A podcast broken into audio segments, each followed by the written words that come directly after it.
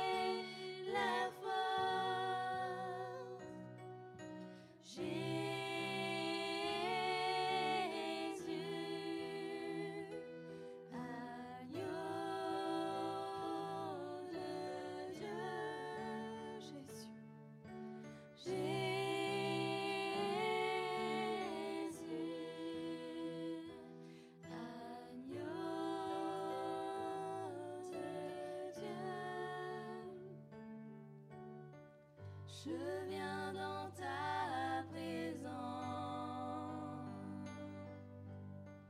déposer mes fardeaux, Dépose tes fardeaux ce matin.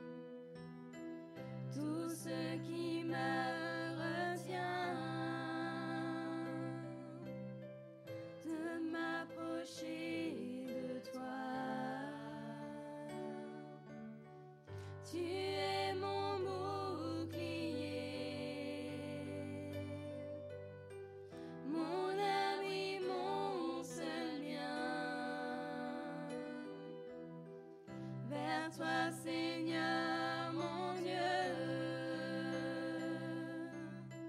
Je veux lever les mains. Levons nos mains ce matin. Je viens dans ta présence. Dépose tes fardeaux dépose les dépose mes fardeaux. Lâche lâche prise. Ne retiens plus.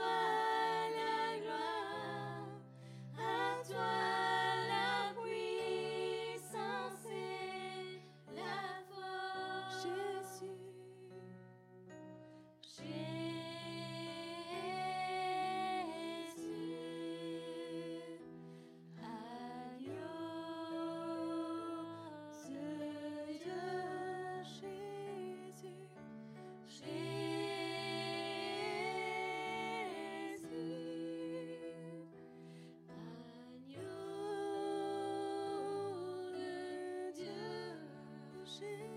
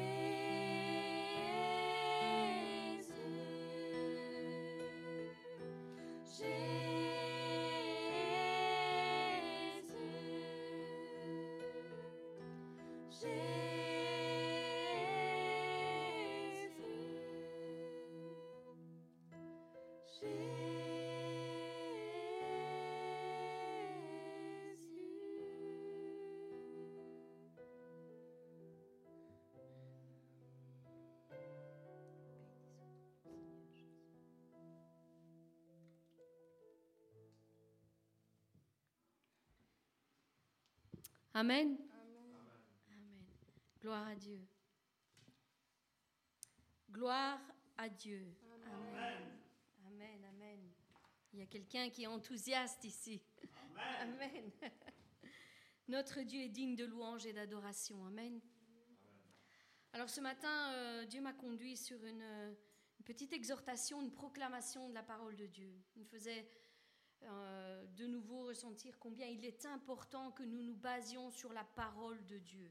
Parce que la puissance est dans la parole de Dieu. Notre vie, notre, notre victoire dans tous nos combats est dans la parole de Dieu. La parole de Dieu atteint toujours son but. D'ailleurs, il est écrit qu'il envoya sa parole et il nous guérit. Amen. Alors mon frère, ma soeur, si aujourd'hui tu es malade, eh bien, la parole de Dieu est là pour te guérir. Que ce, que ce soit une maladie charnelle ou spirituelle, peu importe, la parole de Dieu est venue pour nous guérir. Et la parole de Dieu, elle a été envoyée pour un but bien précis, nous dit la parole, et elle ne retourne pas à Dieu avant d'avoir accompli sa mission. Alors si aujourd'hui il y a une parole de, de, la, de la, il y a une parole qui a été envoyée pour toi, pour ta circonstance, eh bien reçois-la parce qu'elle ne retournera pas à Dieu sans avoir accompli euh, sa mission dans ta vie.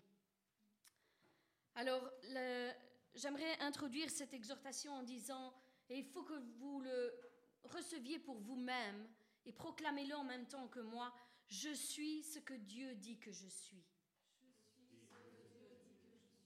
Amen. Est-ce que tu sais, mon frère, ma soeur, qui Dieu dit que tu es Amen.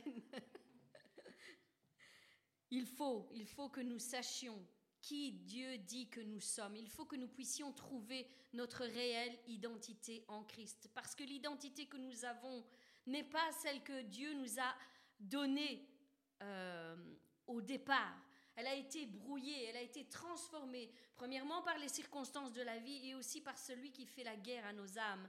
Il est venu pour euh, essayer de nous ôter tout ce qui venait de la part de Dieu, notre réelle identité, notre, réelle identité, pardon, notre, notre assurance, notre joie, notre paix, tout ce qui était, euh, qui faisait de nous des fils et des filles de Dieu, eh bien, nous a été ôté par les circonstances de la vie et par euh, notre ennemi qui sait nous faire la guerre. Alors, je possède ce que Dieu dit que je possède. Amen. Je possède. Ça veut dire que tu l'as déjà, mon frère, ma soeur. Est-ce que tu as besoin de quelque chose?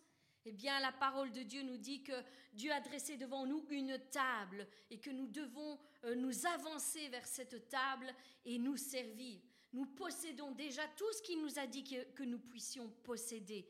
Alors, mon frère, ma soeur, sois-en convaincu encore ce matin parce que c'est la parole de l'Éternel. Et tu peux le dire encore aujourd'hui, je suis capable d'accomplir ce que Dieu dit que je peux faire. Je peux le faire. Je suis capable. C'est lui qui me remplit de capacités, d'autorité, de dons, afin que je puisse accomplir ce que lui dit que je peux faire. La parole nous dit ceci, je suis guéri. Je suis guéri. Je déclare et je confesse, dis-le avec moi mon frère, ma soeur, je déclare et je confesse que la maladie n'aura pas le dernier mot sur ma vie. Ce n'est pas ce que Dieu dit. Elle n'aura pas le dernier mot. Quelle que soit la déclaration des médecins, quel que soit euh, le nom de cette maladie que tu portes, de cette infirmité que tu as, eh bien, la parole de Dieu nous dit que par ces meurtrissures, nous sommes guéris. Nous le sommes déjà. Alors je déclare que mon Dieu est celui qui me guérit. Moi, je le déclare, mon Dieu est celui qui me guérit. J'ai déjà quelques témoignages euh, personnels que je pourrais euh, partager avec vous. J'ai reçu euh, plusieurs maladies, plusieurs choses dont Dieu m'a guéri. Je, je, ne proclamerai pas que Dieu est celui qui me guérit si je n'étais pas moi-même passé déjà par la maladie, si je n'avais pas eu cette assurance que ce qu'il dit, il le fait. Et je ne suis pas la seule, il y a de nombreux et de nombreux témoins témoin vivant que Dieu encore au jour d'aujourd'hui, dans notre génération, guérit de toutes nos maladies, de toutes nos infirmités. Je vous invite à aller voir sur, euh, sur ma chaîne euh, YouTube, il y a encore des témoignages qui, qui tombent au jour, jour le jour, euh, notamment sur la dernière vidéo que j'ai postée le 1er juin, il y a déjà des, des témoignages de guérison qui sont en train de tomber, des, frères et des sœurs qui témoignent que encore au jour d'aujourd'hui, Dieu guérit. Que ce soit d'un simple rhume ou que ce soit d'un cancer. Il y a, euh, j'ai épinglé en premier le témoignage d'une sœur qui disait que son, son fils de, de 3 ans avait un cancer et que Dieu l'a guéri. Le cancer est introuvable. Ils ont fait des examens à nouveau. Le cancer est devenu introuvable. Comment peut-on expliquer ces choses si Dieu ne guérit pas? On ne pourrait pas l'expliquer. Même les, médecins ne sont pas euh, sont confondus face aux examens, face aux résultats des examens, qui ne trouvent plus ce cancer. Et je parle d'un cancer comme pour toute autre maladie. Dieu n'est pas limité dans le nom de la maladie, dans la force, la puissance de cette maladie ou de cette infirmité. Dieu est capable de nous guérir de n'importe quoi. Alors, euh, maintenant, j'aimerais qu'on déclare ensemble que la force et la vitalité envahissent de nouveau mon corps. Je suis renouvelée de l'intérieur. Le sang de Jésus vient vivifier tous mes, tous mes membres et purifier même mon sang. Jésus guérit, car mon Dieu a déclaré que je suis guéri. Alors je l'accepte pour moi-même. Et mon frère, ma soeur, j'espère que toi aussi, que ce soit dans cette salle ou que ce soit sur les réseaux YouTube, euh, sur les réseaux sociaux euh, que vous nous suivez, eh bien dites-le vous aussi, je reçois ma guérison. Je reçois ma guérison car il est fidèle et ce qu'il a dit, il le fera. Il le fera. Je sais que rien n'est fini tant que Dieu n'a pas dit son dernier mot dans ma vie. Amen. Il n'a pas encore dit le dernier mot sur ta vie, mon frère, ma soeur. Ce que tu vis aujourd'hui n'est pas la fin. Au contraire, ça peut être le commencement d'une nouvelle vie, d'un nouveau témoignage. Si tu as déjà eu des témoignages, eh bien, Dieu ne, cesse euh, inlassablement de rejoindre ses enfants dans leurs besoins, quel que soit ton besoin. Aujourd'hui, j'ai parlé de la maladie, mais quel que soit le besoin, Dieu est fidèle, Dieu demeure fidèle. D'ailleurs, l'un de ses adjectifs euh, dans la parole de Dieu est il est fidèle, il est le fidèle. C'est un adjectif de son caractère, il est fidèle. Alors dis-le avec moi, je suis capable d'accomplir la parfaite volonté de mon Dieu car c'est lui qui me qualifie. Ce n'est pas un homme, ce n'est pas une femme, ce n'est pas moi-même qui me qualifie parce que je pense que j'ai certaines qualifications, certaines capacités. C'est Dieu qui nous qualifie, c'est lui qui nous donne l'intelligence de pouvoir faire ce que nous faisons. C'est lui qui nous qualifie. Et son esprit vit en nous et à travers nous. Depuis la Pentecôte, nous l'avons vu déjà la semaine dernière, son esprit est venu en nous habiter et maintenant il agit au travers de nous. Désormais, je déclare que je vais cesser, et j'aimerais que tu le dises avec moi, mon frère, ma soeur, je vais cesser de retenir l'Esprit de Dieu en moi. Laisse-le aller, laisse-le faire. Il sait très bien ce qu'il a à faire. Ne retiens pas ce que Dieu a mis en toi, mais au contraire, exprime-le, laisse-le sortir. Que ce soit en parole, que ce soit en acte, si Dieu te met un acte à faire euh, vis-à-vis de quelqu'un qui, qui euh, passe sur ta route, laisse le Saint-Esprit agir au travers de toi. Ne retiens plus sa puissance désormais. Laisse-le agir en toute liberté et ne cesse pas Arrête de discuter inlassablement lorsqu'il te montre quelque chose à faire. Arrête. Lorsqu'une pensée descend dans ton esprit, reconnais quelle est cette pensée. De qui vient cette pensée? Est-ce que c'est ma pensée? Est-ce que c'est la pensée que l'ennemi me donne? Ou est-ce que c'est l'Esprit de Dieu qui veut me guider dans quelque chose? Il est important d'avoir du discernement sur ces choses, de pour, pour pouvoir être guidé par l'Éternel. Alors euh, beaucoup euh, me demandent, mais comment savoir si ça vient euh, de l'ennemi ou si ça vient de Dieu? Bien c'est simple, si c'est pour faire quelque chose de mal, ça viendra de l'ennemi. Si c'est pour une critique ou, ou une médisance, ça vient de l'ennemi. C'est pas bien compliqué de savoir quelque chose, une pensée qui a de mauvaises intentions, forcément viendra de l'ennemi. Dieu n'inspirera jamais des mauvaises pensées. Au contraire, fais du bien à ton prochain, Fais du bien à cette personne que tu vois. Prie pour elle. Aide-le s'il a des besoins financiers, s'il a des besoins que, euh, autres. Peu importe, Dieu va te guider dans ce que tu auras à faire. Mais si la pensée est bonne, si c'est une bonne parole, si c'est ne fût-ce qu'un sourire ou une tape sur, euh, sur l'épaule de ton, de ton voisin disant je suis là, je sais que c'est dur pour toi pour le moment, mais je suis avec toi. Eh bien, ce sont des pensées que Dieu met dans nos esprits pour que nous puissions montrer l'amour de Dieu premièrement. L'amour de Dieu. Amen. Amen. Il est important, important, très important pour chacun d'entre nous de savoir discerner ces choses. Alors, quelles sont les pensées de Dieu et les pensées de nous, eh bien, si c'est une pensée qui va élever ton nom, eh bien, cette pensée vient de toi. Si c'est une, une pensée pour faire un acte pour élever le nom de Dieu, cette pensée vient de Dieu. Il est facile de pouvoir reconnaître ces choses et plus vous allez les pratiquer, plus vous allez avoir du discernement sur ces choses et plus l'Esprit de Dieu se sentira en toute liberté de pouvoir agir au travers, au travers de chacun d'entre vous. Ne le limitez pas, ne le limitez pas. Mais n'oubliez pas que la gloire revient toujours à Dieu, pas à nous. Nous ne sommes que les instruments. Et comme j'aime cette, cette image, cette histoire du violon que je vous ai déjà raconté, nous sommes l'instrument, comme le violon. Mais ce n'est pas l'instrument qui est le plus important, c'est celui qui joue de l'instrument. Ce violoniste qui avait pris ce, violon entre ses mains. C'était lui le plus important. Et nous, nous sommes l'instrument.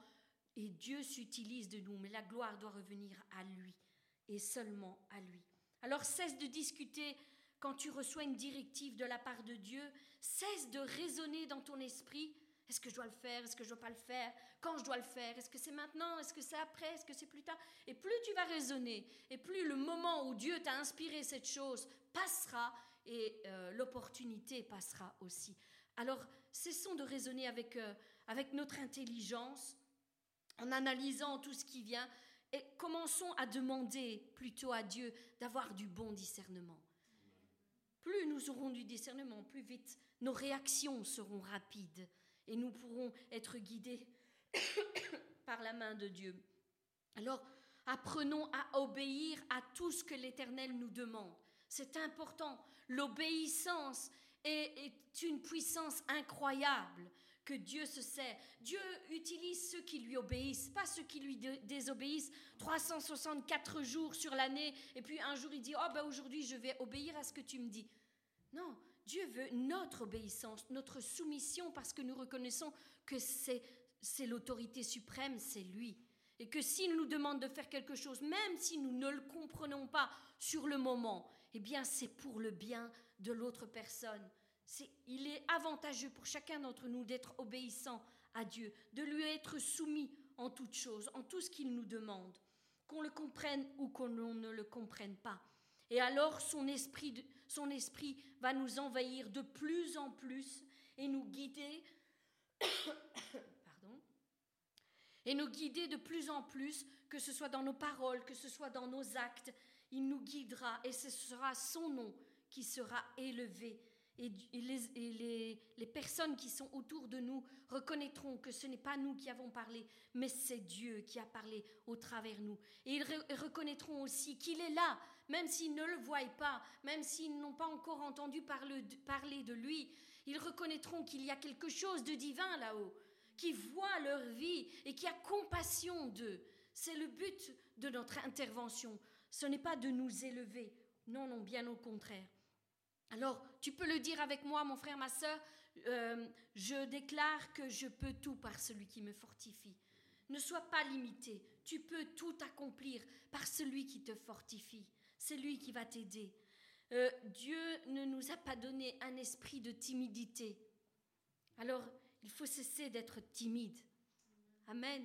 Mes frères, mes sœurs, cessons d'être timides. Au contraire, ayons de l'audace parce que l'esprit qu'il a mis en nous est un esprit de force, d'amour et de sagesse. Il nous donne de l'audace dans toutes choses. Ne le limitons pas, laissons-le euh, s'exprimer au lieu de, de contenir par notre timidité tout ce qu'il aimerait relâcher à travers nous. Un esprit de force, d'amour et de sagesse. Ça, c'est l'esprit de Dieu qu'il a mis en nous. Oui, euh, je déclare que celui qui est en moi est plus grand que celui qui est dans le monde. Amen. Celui qui est en toi, mon frère, ma soeur, celui qui réside, qui a fait euh, sa résidence en toi, est bien plus fort que ce que tu ne penses. bien plus fort que tes circonstances qui sont à l'extérieur. Il peut te délivrer de n'importe quelle situation. Du jour au lendemain, Dieu peut changer ta vie euh, jusqu'à ton dernier jour. Amen. Il faut, il faut que nous croyions à la parole de Dieu. Dis-le avec moi, je triompherai de toutes choses dans ma vie, car j'accomplirai ma destinée. Vous savez pourquoi? Parce que nous ne nous appuyons pas sur nos forces ou sur notre intelligence, mais sur l'Esprit de Dieu. C'est sur lui. Et cet esprit qui vit en nous est un esprit de victoire. Il gagne toujours. Il n'a jamais euh, obtenu une seule défaite. Dans tout ce qu'il a fait, dans tout ce qu'il a guidé, dans tout ce qu'il a commencé, il a toujours gagné. Il a toujours apporté la victoire. Ce n'est pas un esprit de défaite. L'esprit de Dieu est vainqueur. Je pense que vous n'avez pas compris. L'esprit de Dieu est vainqueur. Et il a fait de nous des plus que vainqueurs. Plus que vainqueurs. Amen. Et tes circonstances, mon frère, ma soeur, tu vas réussir à les dépasser, à les surpasser. Et un jour, tu te retourneras en arrière et tu diras, j'étais là-bas, je pensais que j'allais mourir là-bas, je pensais que jamais j'allais me sortir de cette situation, mais tu verras qu'avec la grâce de Dieu, avec la force de l'Éternel, tu seras passé au travers cette tempête. Et ce sera un grand témoignage pour la gloire de Dieu. Désormais, je te l'annonce, les cieux sont ouverts. Les cieux sont ouverts sur ta vie, mon frère, ma soeur. Oui, ils sont ouverts pourquoi Pour te bénir. La parole de Dieu nous dit que les anges montent et descendent pour nous donner ce dont nous avons besoin. Alors je ne sais pas ce que tu as besoin ce matin, mais une chose est sûre, c'est que si le ciel est ouvert, et que si les anges montent et descendent pour rapporter à Dieu euh, ce que tu as besoin, sache que tu auras la victoire. Tu obtiendras ce que tu crois. Tu l'obtiendras. Tu seras béni au-delà de toute bénédiction. Tu seras béni au-delà de ce que tu imaginais ou même pensais. Amen. Alors reçois ce matin. Si tu le crois, reçois. Que ce matin, il puisse se passer quelque chose dans ton esprit, que tu puisses être convaincu que ce Dieu-là n'oublie personne. Personne. Au contraire, son regard, nous dit la parole, euh, son regard parcourt la terre pour soutenir ceux dont le cœur est tout entier à lui. Tout entier. Donne ton cœur à Dieu et tu verras que Dieu te, euh, te soutiendra. Les bénédictions sont déjà dans les lieux célestes et aujourd'hui, encore aujourd'hui, Dieu ouvre son bon trésor, le ciel, et fait descendre une pluie de bénédictions sur ta vie. Reçois cette pluie. Même s'il fait beau dehors aujourd'hui, vois la pluie spirituelle qui est en train de descendre et d'arroser ta vie aujourd'hui. Oui, il y a quelque chose qui doit changer parce que tu t'appuies sur la parole de Dieu. Dieu nous dit que sa parole a une grande efficacité. Une grande efficacité, pas une efficacité simple, une grande efficacité. Elle est même comparée à une épée tranchante, à double tranchant. Et c'est une, euh, une parole qui est très efficace. Elle transperce le temps. Sa parole transperce le temps. Vous savez, depuis quand la parole de l'Éternel existe? Depuis bien, bien, bien longtemps, des générations bien avant nous. La parole existait déjà. Elle, elle, existait déjà. Elle a transpercé tout le temps, toutes les générations, d'âge en âge, et encore au jour d'aujourd'hui, elle a toujours cette même puissance. Cette même puissance. Lorsque quelqu'un dit Seigneur, je crois en toi, je crois à ce que tu as fait, eh bien le ciel se déchire, la main de l'Éternel descend et touche cette personne et elle reçoit ce qu'elle a besoin. Elle reçoit sa bénédiction. Oui, elle transperce le temps, elle transperce l'espace, elle transperce la matière. Il n'y a rien qui euh, puisse euh, arrêter la main de l'Éternel et la puissance de la parole de Dieu. Non, elle atteint toujours son but, toujours. Le but pour lequel elle est envoyée. Et aujourd'hui, c'est cette parole que je vous envoie, que je relâche sur, sur vos vies. Il est l'Éternel qui nous guérit. Il est l'Éternel qui nous bénit. Et c'est en lui que nous devons poser notre confiance. Oui, la parole de Dieu atteint toujours son but.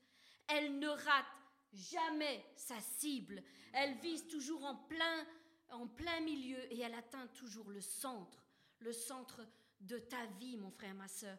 Elle atteindra son but. Amen. Elle atteindra son but. Oui, elle agit non seulement dans le monde terrestre, mais encore bien plus dans le monde céleste. Les choses qui sont invisibles à nos yeux existent déjà. La parole nous dit que les choses invisibles existent déjà. C'est nous qui ne les voyons pas, mais elles existent. D'ailleurs, tout a été créé à partir de choses invisibles au départ. Mais cette dimension de l'invisible peut devenir visible dans ta vie si tu le prends par la foi. La foi est la passerelle entre l'invisible et le visible. C'est ce qui fait la, passerelle, c'est ce qui fait la connexion entre ces deux dimensions, la dimension de l'invisible et la dimension du visible. Tout est déjà prêt dans l'invisible pour toi, mon frère, ma sœur. Alors, il faut s'entraîner à aller chercher les choses invisibles pour notre vie que Dieu a déjà préparées d'avance. Oui, il est aussi puissant dans le naturel comme dans le surnaturel. Il n'y a rien qui arrête la parole de Dieu. Alors déclare-le avec moi, il y a une grande puissance dans la proclamation de la parole de Dieu sur ma vie. Oui, et cette puissance, elle est où? Elle existe où? Elle existe dans ta bouche, mon frère, ma sœur. La parole nous dit que la mort et la vie sont dans notre bouche. La mort et la vie. Alors pourquoi ne pas proclamer la vie? À partir de nos paroles, proclamons la vie, proclamons la bénédiction, proclamons la guérison, proclamons de bonnes choses sur nos vies afin de voir les choses changer dans nos vies. Bien trop souvent, nous utilisons de mauvaises paroles dans nos vies. Nous l'avons déjà prêché inlassablement dans, dans cette église. Les paroles que nous prononçons sont parfois bien trop mauvaises. Nous nous maudissons nous-mêmes. Ah, je ne sortirai jamais de cette situation, je serai toujours malade, je mourrai de cette maladie. Parfois, nous utilisons tellement mal nos paroles, mes bien-aimés. Et je m'inclus dedans. Je ne suis pas euh, euh, hors de cette, de cette technique, moi aussi, parfois, ça m'arrive. Et puis, Dieu me saisit de nouveau et me dit, non, refute ceci, refute cela. La situation que tu vis maintenant n'est pas celle qui déterminera ta vie. Si tu prononces de bonnes paroles, tu ouvres de bonnes portes devant toi. Et Dieu peut agir par rapport à ce que tu relâches sur ta vie. La mort et la vie sont au pouvoir de la langue, nous dit la parole. Et quiconque l'aime, celui qui aime parler, en mangera le fruit. Amen. Amen. Moi, j'aime pas beaucoup parler. Il y a que quand je suis au pupitre que les paroles coulent. Mais je ne suis pas quelqu'un qui parle beaucoup. Je rends grâce à Dieu parce que je plains ceux qui parlent beaucoup. Parce que la parole nous dit que ceux qui parlent beaucoup ne manquent pas de péché. C'est ce que la parole nous dit. Donc, soyons maîtres de nos paroles, soyons maîtres de notre langue, qui est un si petit membre et qui peut faire de si grands dégâts dans nos vies. Soyons maîtres de nos, de nos paroles. Alors, euh, il y a une grande puissance qui se dégage de moi. Dis-le pour, pour ta vie, mon frère, ma soeur. Tu as cette puissance en toi. C'est à toi de l'utiliser. Oui, quand je prononce la parole de Dieu avec assurance et avec autorité, il y a une grande puissance qui se dégage de mes paroles. Quand les habitants de la terre se mettent en accord avec ce Dieu tout-puissant, il y a quelque chose qui se passe, mes bien-aimés.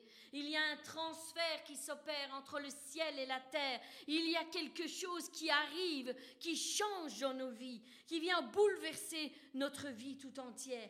Oui, les choses impossibles deviennent soudainement possibles. Là où tout le monde avait dit que c'était impossible, eh bien les choses deviennent possibles parce que Dieu met sa main. Et quand il met sa main, personne ne peut arrêter ce qu'il fait Personne. Non, le plan de Dieu ne s'arrêtera pas sur ta vie, mon frère, ma sœur. Tu iras jusqu'où Dieu dit que tu devais aller. Peu importe les obstacles sur ta route, tu iras jusqu'au bout. Tu rentreras dans ta destinée au nom de Jésus-Christ. Je te le déclare. Tu y arriveras. Oui. La main de Dieu s'est tendue au des cieux et agit en notre faveur lorsque nous nous accordons avec sa parole. La parole de Dieu existe depuis le commencement et tout ce qui existe aujourd'hui sur la terre et dans le ciel a été créé par la parole. Et elle n'a été faite, rien n'a été fait sans la parole. C'est lui qui a créé toutes choses. Et si tu es là au jour d'aujourd'hui, mon frère, ma soeur, eh bien c'est parce que Dieu l'a voulu.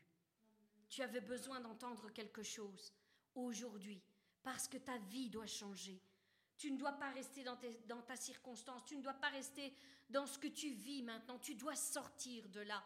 Et aujourd'hui, je pense que Dieu tend sa main vers toi pour te sortir de ta situation.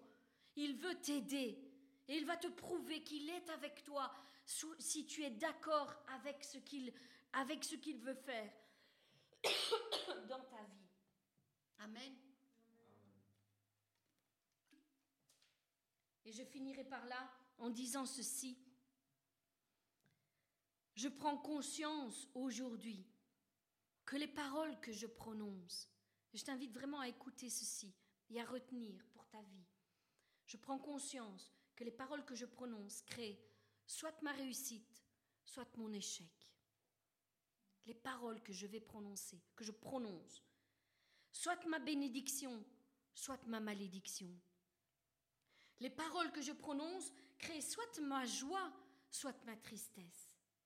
Les paroles que je prononce créent soit ma santé, soit ma maladie. Elles peuvent créer ma force ou ma peur. Elles peuvent créer mon élargissement ou ma limitation. Elles peuvent créer ma prospérité ou ma pauvreté. Et les paroles que je prononce créent ma vie ou ma mort, tout simplement. C'est pour moi, c'est pourquoi je veux choisir la vie. Choisis la vie, mon frère, ma sœur. Dans la parole de Dieu, il est écrit que Dieu met deux chemins devant nous, soit la vie, soit la mort, soit la bénédiction, soit la malédiction. C'est à nous de choisir. Il nous laisse le choix sur le chemin dans lequel nous voulons nous engager. Alors choisis la vie, mon frère, ma sœur. Choisis la vie. Choisis de t'accorder avec la parole de Dieu et de proclamer des paroles de vie, des paroles de puissance dans ta vie, des paroles qui vont attirer la bénédiction dans tous les domaines de ta vie. Accorde-toi avec la parole de Dieu. Le choix t'appartient, mon frère, ma sœur. C'est à toi de choisir.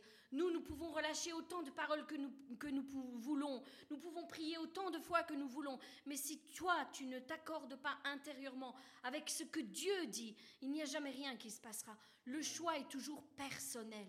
Nous, nous avons fait le choix. Nous nous, nous sommes mis en accord avec l'Éternel. Et Dieu a déjà fait beaucoup de choses dans nos vies. Nous pouvons en témoigner. Maintenant, c'est à toi. Le choix t'appartient, mon frère, ma sœur. Nous sommes tous devant un choix à un moment ou l'autre. Mais sache que ce Dieu-là est fidèle. Fidèle. Il n'a jamais délaissé personne. Sois béni. Au nom puissant de Jésus-Christ, sois béni. Seigneur Dieu éternel, je veux te prier pour euh, le pasteur, Seigneur, qui va prendre la parole maintenant et qui va relâcher le, message que tu as mis sur son cœur, Seigneur. Remplis-le de ton esprit afin qu'il parle, Seigneur, de ta part. Et que nous qui sommes ici, nous puissions avoir un cœur bien disposé pour écouter et mettre en pratique toutes les paroles que tu vas nous donner encore aujourd'hui. Au nom puissant de Jésus-Christ, je t'ai prié. Amen.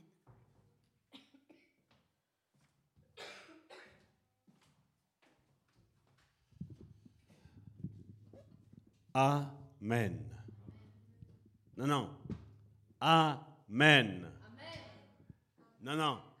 Amen. Amen. Amen. Vous savez, c'est comme Karine l'a dit. On peut relâcher des paroles, et on va en parler après de ce, de ce passage-là, donc on va laisser un petit peu cette, cette image euh, en fond.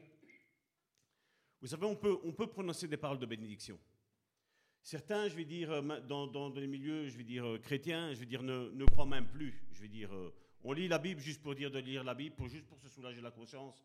Mais il est vrai que la parole de Dieu nous dit que la mort et la vie sont au pouvoir de la langue. C'est dans le livre de Proverbes que nous trouvons ce, ce passage, ce verset biblique.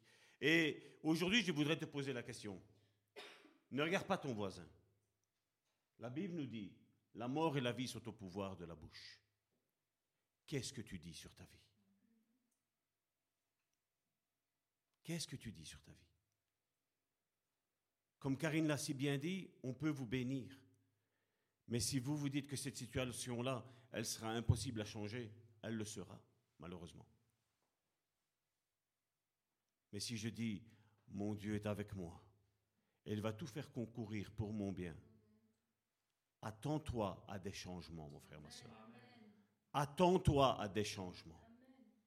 Parce que Jésus nous l'a dit dans Jean chapitre 10, verset 10, il dit, le diable est venu pour voler, tuer, détruire. Et Jésus dit, moi, je suis venu afin que mes brebis, elles aient la vie et qu'elles aient la vie en abondance. Il ne te parle pas d'une simple vie. Il ne te parle pas d'une vie où tu vas galérer. Il dit, tu vas avoir une vie en abondance. Et tout de suite, vous voyez dans les milieux chrétiens, ah, il a parlé d'abondance, euh, euh, doctrine de la prospérité. Non, je ne parle pas de ça. Vous savez, les finances, on en a besoin. Ce n'est pas le plus important. Parce que tu peux avoir, et on le voit avec nos stars d'aujourd'hui, combien de stars se sont suicidées Elles avaient tout l'argent qu'elles voulaient, mon frère, ma soeur. Mais à l'intérieur, il y avait un vide. Ce que Dieu veut d'abord consoler, c'est le vide qui est dans ton cœur, mon frère, ma soeur. C'est ce qui veut venir combler, colmater, mon frère, ma soeur. Et comme je le dis toujours, il y a des rendez-vous divins. Nous avons 168 heures, 168, 164 heures, je vais dire sur une semaine, mon frère, ma soeur. Dieu nous demande, je vais dire, durant la semaine, on est plus ou moins, je crois, 5 heures, 5 heures de culte. Dieu nous demande d'être présent, je vais dire, dans sa maison. Ça va être l'étude d'aujourd'hui, la source ouverte dans le parvis du temple, mon frère, ma soeur. C'est le titre du message d'aujourd'hui. Et bien souvent, l'ennemi euh, je dis, viens mettre des empêchements justement là. Tu as ton rendez-vous divin, il y a un empêchement qui arrive. C'est à nous à être plus malins, mon frère, ma soeur.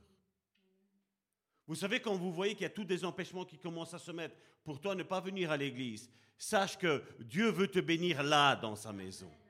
Oui, Dieu est 24 heures sur 24, 7 jours sur 7 chez toi, mais je vais te dire que sa présence, lors de nos cultes, nous, nous, avons les réunions le mardi, le jeudi et le dimanche. Mardi et jeudi, c'est de 18h30 à 20h. Et nous avons le dimanche de 9h30 à midi ici.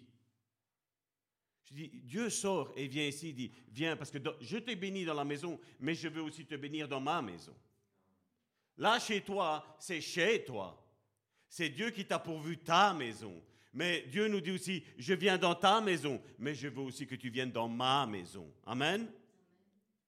Et malheureusement, l'ennemi met plein d'empêchements. Plein d'empêchements où aujourd'hui on le voit, combien sont déçus des églises, blessés des églises. Combien sont comme ça aujourd'hui? Vous savez, moi j'ai été béni euh, la, semaine, la, semaine, dernière, donc nous avons eu, euh, jeudi, nous avons eu notre réunion d'études bibliques ici. Ensuite, nous avons eu vendredi, samedi, dimanche, où nous avons été chez mon père spirituel et chez votre père spirituel, l'apôtre Amici, où nous avons été fortement bénis. Oui, j'étais l'orateur, mais vous savez, quand je vois en face de moi un peuple qui me dit Amen avec conviction, quand on dit on va prier pour vous et on se lève et on vient, Salvatore est béni dans ça. Je suis béni, mon frère, ma soeur. La même chose, nos sœurs sont bénies quand elles vous voient vous lever, elles vous voient en train de louer votre Dieu, elles vous voient peut-être peut-être en train de pleurer, parce que peut-être ce chant a peut-être touché votre cœur, mais je vais vous dire aussi, elles savent aussi que peut-être vous pleurez là d'amertume là maintenant, mais une fois que l'amertume sort de ton cœur, je vais te dire, il y a la joie qui rentre dans ton cœur. Et c'est pour ça que n'ayez pas peur de pleurer. Ne, vous cachez même pas, relâchez, relâchez ce qui est en vous. Faites sortir ce qui est en vous. Parce que Dieu veut vous visiter et Dieu veut vous faire du bien, mon frère, ma soeur. Amen. Nous le croyons, nous avons cette émission que nous avons fait foi et guérison, mon frère, ma soeur. Nous avons vu, Karine l'a dit, nous avons eu d'innombrables témoignages, mon frère, ma soeur. Peu importe si les personnes sont à 6000 km d'ici, elles ont été touchées, elles ont été guéries, parce que notre Dieu ne change pas, mon frère, ma soeur. Notre Dieu ne change pas, mon frère, ma soeur. Amen. Je bénis Dieu parce que regardez le processus que nous avons fait hier avec Karine. C'est euh, non, c'est mercredi. Mercredi, j'ai eu contact avec euh, mercredi, j'ai eu contact avec mon frère Eddy euh, Linard. Nous l'avons rencontré jeudi ici dans l'église. J'ai parlé avec lui. Il me dit, Salvatore, samedi, samedi, nous avons une réunion avec Arise Belgium. Il fait où il y a eu, quand la dernière fois ils sont venus ici à Charleroi, il y avait eu 500 évangélistes qui étaient dans les rues en train d'évangéliser, mon frère et soeur. Et notre but, c'est que nous allons dans toutes, toutes les rues. Pourtant, le, pasteur qui est à, à, l'œuvre, je veux dire, dans cette œuvre-là, a une œuvre à Bruxelles. Mais lui a eu la pensée, comme vous vous rappelez combien de fois Salvatore l'a dit, nous ne sommes pas les seuls à proclamer la vérité. Amen. Élie le pensait, mais je savais aussi une chose, je voulais pas faire. J'ai vu Élie qui s'est trompé à ce moment-là, je ne suis pas là pour jeter la pierre à Élie. Je dis, moi, je veux pas faire l'erreur d'Élie. Je sais qu'il y a ailleurs, il y a d'autres personnes qui sont là. Et moi, je, je bénis Dieu pour ce que Dieu va faire, non seulement en Belgique, non seulement à Charleroi, non seulement dans, dans la Wallonie, mais aussi dans toute la Belgique, mon frère, ma soeur. Mais non seulement dans la, dans la Belgique, mais je vais dire dans toute l'Europe. Mais non seulement dans toute l'Europe, mais dans le monde entier. Parce qu'il y a un réveil qui est en train de se, se faire. Et vous savez quoi, mon frère, ma soeur? Les jeunes sont impliqués là-dedans. Hier, nous étions là nous n'étions peut-être pas le plus vieux, je ne sais pas, Eddie Linard et, Diego, je crois, qui est, plus, plus, vieux que moi. Je veux dire, mais nous étions les plus âgés, mon frère, ma soeur. Les plus âgés. Mais Dieu va faire quelque chose, mon frère, ma soeur. Dieu nous avait avertis parce que je vous ai enseigné l'art de la prière, l'ABC de la prière, mon frère, ma soeur. Nous avons prié pour notre pays, nous avons prié pour le monde entier, mon frère, ma soeur. Prier, intercéder, mon frère, ma soeur. Et là, il y a une génération qui est en train de se lever, mon frère, ma soeur. Il y a une unité qui va arriver, qui va être sans pareil, mon frère, ma soeur. Parce que Dieu nous a demandé de nous aimer les uns les autres, au-delà de la religion, mon frère, ma soeur. Aujourd'hui, ils sont écuméniques. On n'est pas écuménique. Jésus n'est pas écuménique. Jésus n'est pas une religion. Jésus est une personne. Il est le chef de l'Église, mon frère, ma soeur. Et il est temps qu'on redécouvre et qu'on retombe amoureux de l'Église, mon frère, ma soeur. Une des choses que j'ai vues dans ma vie, alors que j'étais complètement athée et que Dieu a touché mon cœur, la seule chose que j'avais envie, c'était de me retrouver dans une église, dans les parvis de l'éternel, mon frère, ma soeur. Il y avait une autre chose qui est moi, c'était la méditation de la parole de Dieu. Il y a une autre chose qui est moi, c'était la prière, mon frère, ma soeur. Pourquoi? Parce qu'il y a quelque chose qui aujourd'hui a été méprisé, mon frère, ma soeur. Et aujourd'hui, on va parler que la source, elle est ouverte dans le temple de l'éternel, dans le parvis de l'éternel, mon frère, ma soeur. Amen. Et on le voit dans cette jeunesse. Quand est-ce que Dieu a commencé ça? Eh bien, on le voit dans Exode, chapitre 26, du verset 1 à 14, dans la Bible du semeur.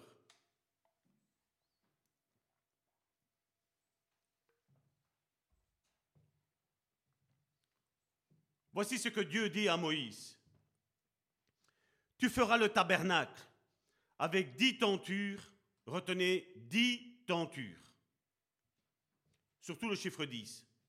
Dix tentures de fin lin rétor, de pourpre violette et écarlate, de rouge éclatant, ornées de chérubins dans les règles de l'art. Est-ce que tu sais que ton Dieu est un Dieu qui est euh, intransigeant, un Dieu qui, quand il dit la chose, il faut la faire comme lui l'a dit et pas comme les hommes le disent. Est-ce que tu le sais? Il dit, tu vas faire ça dans les règles de l'art. Chaque tenture aura 14, retenez le 14 mètres de long et 2 mètres de large. Elles seront toutes identiques. Ça aussi c'est important, identiques. On coudra d'abord, retenez ici, cinq de ces tentures l'une à l'autre. Puis on fera de même pour les cinq autres. Sur le bord de la dernière tenture de chacun de ces assemblages, tu fixeras des cordons de pourpre violette. Il y, en aura cinquante. À l'extrémité de chacun des deux assemblages, et les cordons et les cordons se correspondront l'un à l'autre. L'importance, vous savez la Bible, hein, l'un à l'autre que c'est important. hein. Nous aimer les uns les autres, nous encourager les uns les autres, nous fortifier les uns les autres, nous relever les uns les autres. Amen. Tu feras 50 agrafes d'or, au moyen desquelles tu assemble- assembleras les tentures, de sorte que le tabernacle forme un tout. C'est important. L'unité. Verset 7. Ensuite, tu feras onze tentures de poils de chèvre pour recouvrir le tabernacle comme d'une tente, une même pensée. Chacune d'elles aura 15 mètres de long et 2 mètres de large. Vous avez vu comment Dieu est précis dans les choses? Ça ne faisait pas 15 mètres, virgule 1, c'était 15 mètres. Gars, si l'homme faisait autrement que comme Dieu l'avait dit. Parce que Dieu était en train de donner, là, à ce moment-là, à Moïse, le tabernacle qui est dans le ciel. Il a dit, tu vas leur faire. Ça, c'est l'original. Ça, vous, vous allez avoir une copie. Parce qu'il y y a une portée qui va être portée. Là, c'était plus ou moins 4000 ans avant Jésus-Christ. Donc, ça fait plus ou moins 6000 ans. Il dit, mais ça va être encore comme ça, même quand mon fils viendra. L'église est importante, mon frère, ma soeur. La bonne église. Je ne parle pas de, des clubs, mon frère, ma soeur. Je parle de la bonne église. Où il y a le bon enseignement. Tu les assembleras cinq de part, six de l'autre, et tu rabattras la sixième sur le devant de la, ta- de la tente. Tu fixeras cinquante cordons sur le bord de la dernière tenture de chaque assemblage. Verset 11. Et tu feras cinquante agrafes de bronze dans lesquelles tu introduiras les cordons pour assembler la tente, afin qu'elle forme un tout. Le pan supplémentaire des tentures de la tente, c'est-à-dire la moitié de l'assemblage des tentures qui sera en surplus, retombe- retombera librement sur l'arrière du tabernacle. De même, le demi-mètre en surplus sur la longueur des tentures de la tente pendra librement de chaque côté du tabernacle pour bien le couvrir. La protection. Et ça, c'est ce qui est important pour nous aujourd'hui. Verset 14. Tu mettras sur la tente une couverture de peau de bélier teinte en rouge et une couverture de peau de dauphin par-dessus. Et donc aujourd'hui, comme je le disais, ça c'est, on finit pour notre texte biblique d'entrée. La prédication d'aujourd'hui porte sur ce thème, la source ouverte dans les parvis du temple, dans les parvis du temple, mon frère, ma soeur. Et pour vous donner un petit peu, parce que je sais que ça, peut vous paraître un charabia ce que nous avons lu ici, hein, c'est pas vrai? Et donc pour ça, je vous ai préparé une petite vidéo. Amen? Je voudrais que vous soyez attentifs et que vous écoutiez bien hein, ce qu'il est dit, surtout dans la vidéo. Voilà, tu peux la lancer, Massimo. Le tabernacle de Moïse fut l'habitation de Dieu, du Très-Haut, durant les 40 années dans le désert. Toutes les personnes qui s'approchaient de cette enceinte savaient que c'était un lieu spécial, un lieu séparé, sanctifié à Dieu. Les personnes ne pouvaient pas simplement arriver et dire comme cela, je veux entrer. Toutes les personnes qui désiraient entrer et s'ils avaient un compromis avec Dieu, devaient prouver ce compromis à travers un sacrifice.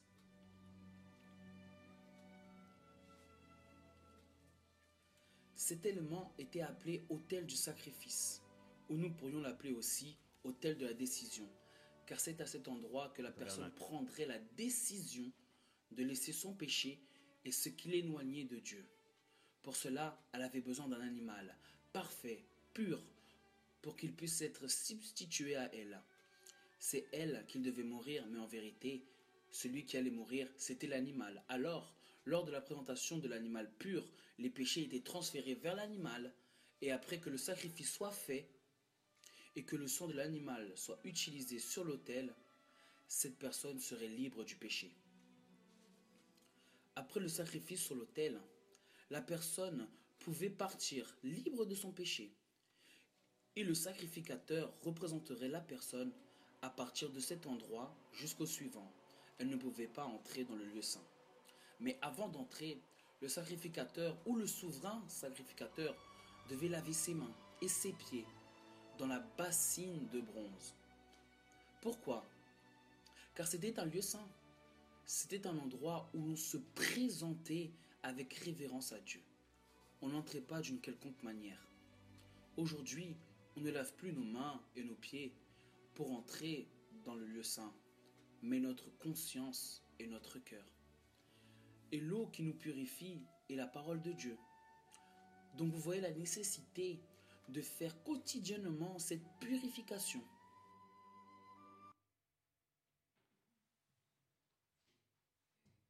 C'est plus clair pour vous? Vous avez vu c'est quoi le tabernacle? C'est bizarre que Karine parlait de la parole de Dieu, c'est pas vrai? Aujourd'hui?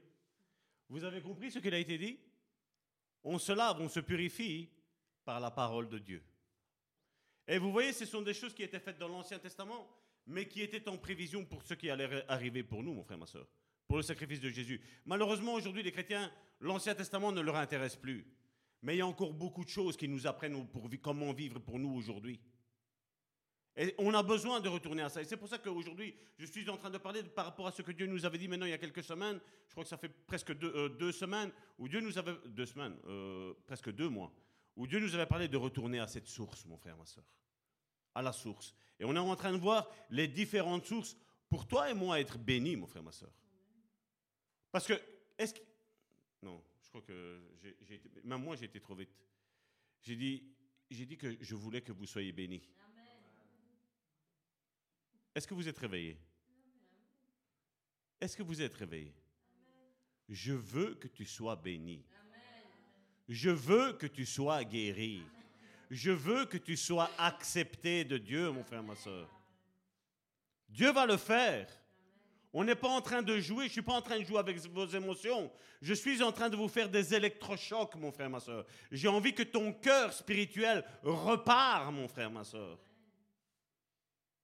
Dieu est amoureux de toi. Mais toi, est-ce que tu es amoureux de ton Dieu? À une église, Dieu lui a dit, ce que j'ai contre toi, c'est que tu as perdu ton premier amour. Ton premier amour, mon premier amour n'est pas mon épouse. Mon premier amour est, Dieu, et Jésus, et le Saint-Esprit. C'est lui qui m'aide à aimer convenablement mon épouse.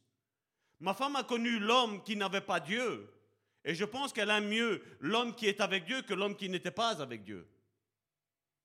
C'est lui qui nous donne l'amour. C'est lui qui nous apprend comment aimer. Amen? Et donc on le voit que Dieu avait prévu déjà à l'avance l'Église, le parvis. Le parvis où tout le monde y allait. Le parvis était la, comment, la grâce, la miséricorde de Dieu qui arrivait, où il disait, voilà, tu viens ici en tant que pécheur, je vais te laver, je vais te purifier. Est-ce que tu es au courant que Dieu veut te laver, il veut te purifier? On n'a rien fait pour mériter, mon frère, ma soeur, que nous soyons sauvés. Mais lui a tout fait, mon frère, ma soeur. On ne lui a pas demandé de nous guérir, mais lui a dit, je vais mourir dans 1 Pierre chapitre 2 verset 24. Il dit, par le meurtrissure duquel vous êtes guéris, car il en a parlé. Pas vous serez, vous êtes. Mets ta foi là-dessus. Je suis guéri. Proclame sur ta vie, je suis guéri. Et peut-être tu vas sortir de ce lieu, tu ne seras peut-être pas guéri, mais tu diras, Seigneur, je suis guéri. Et ce soir, peut-être tu ne seras pas guéri. Et ce soir, tu diras, Seigneur, je suis guéri parce que je m'accorde avec ce que ta parole, elle m'enseigne. Et je crois que tu ne mens pas. Je crois que tu ne me manipules pas. Je crois que tu me dis la vérité, Père. Et à un moment donné, le miracle se déclenche, mon frère, ma soeur.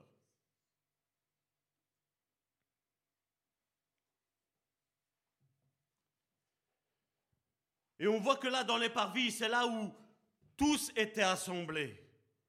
Il y avait ce lieu, je vais dire, quand il y avait, l'église, je vais dire, qui était dans le désert. Après, nous savons que Dieu a créé le temple. Le temple parce que Dieu voulait que les frères et les sœurs, les Israélites, se réunissent, parlent ensemble, s'encouragent. Et à un moment donné, quand Jésus est arrivé et qu'il a vu que dans les parvis, on vendait toutes choses, on, trafiquait, on commercialisait des choses. Jésus s'est énervé.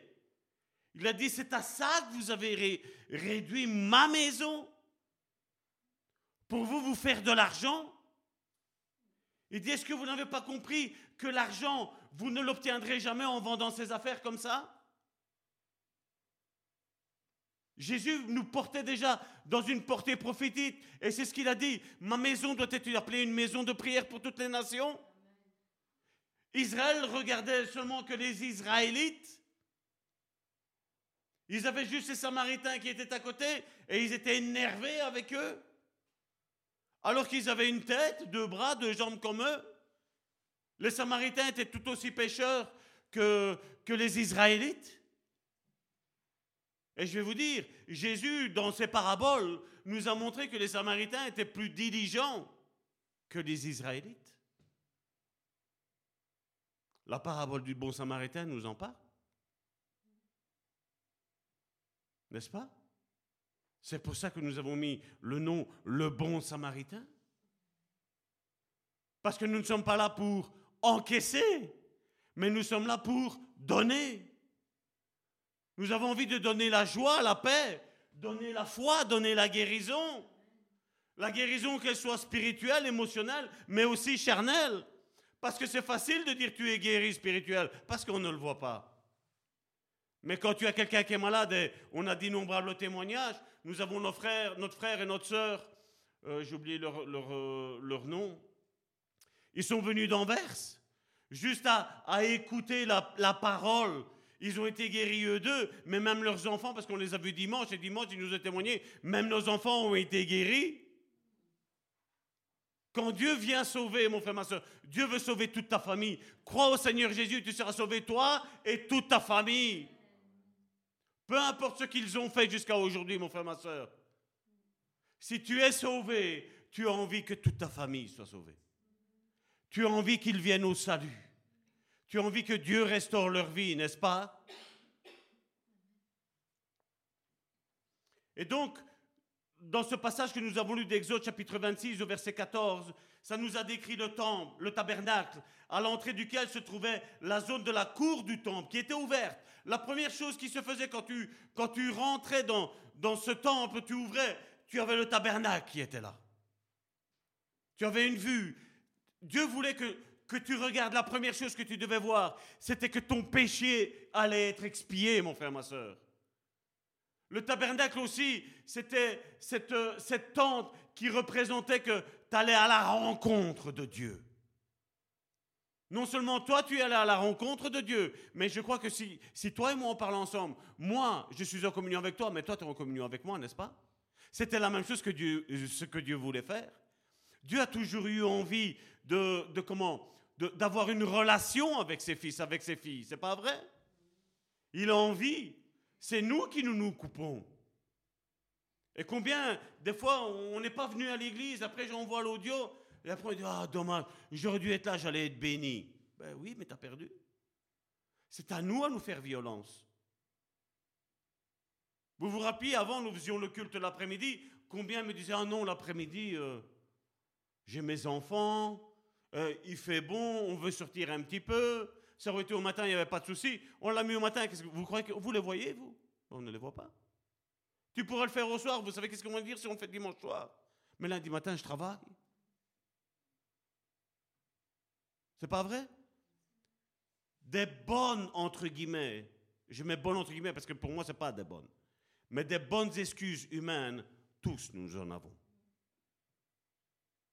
On a envie d'être béni, mais en restant chez soi. Vous savez, nous avons une sœur, elle est en Allemagne, elle s'appelle Jasmine, et elle nous suit. Je, l'ai vue, elle était en direct. Elle avait tout fait, mon frère, ma soeur, avec son époux, pour partir à 5 heures du matin dimanche, pour être au culte à l'heure à 10 heures. Malheureusement, sa voiture a eu des soucis. Mais d'Allemagne, 5 heures de trajet, 500 kilomètres pour aller au culte. Je veux dire, c'est vrai que pour finir, elle n'a pas su être là, mais je suis persuadé que Dieu l'a bénie là parce qu'il a vu son cœur. Il a vu qu'elle avait un désir ardent de venir. Notre sœur euh, Anne-Marie qui est en Suisse avait envie de venir, mon frère, ma soeur. Combien ont eu envie de venir, mon frère, ma soeur Nous avons notre sœur Gertrude, j'avais fait le TikTok, je l'avais mis, on l'a fait le TikTok ici. Elle a fait 6000 kilomètres pour nous rencontrer. Et des fois, on est tout prêt et on n'ose pas venir. On n'a pas envie. Aujourd'hui, je ne le sens pas. Mais si tu ne le sens pas, quand on va demander des choses à Dieu, il ne faut pas se plaindre après. Si Dieu va traîner, entre guillemets, pour nous recevoir la bénédiction. Qu'est-ce que Jésus nous a dit? Là où est ton cœur, là sera ton trésor. J'avais des passions avant que de rencontrer Dieu.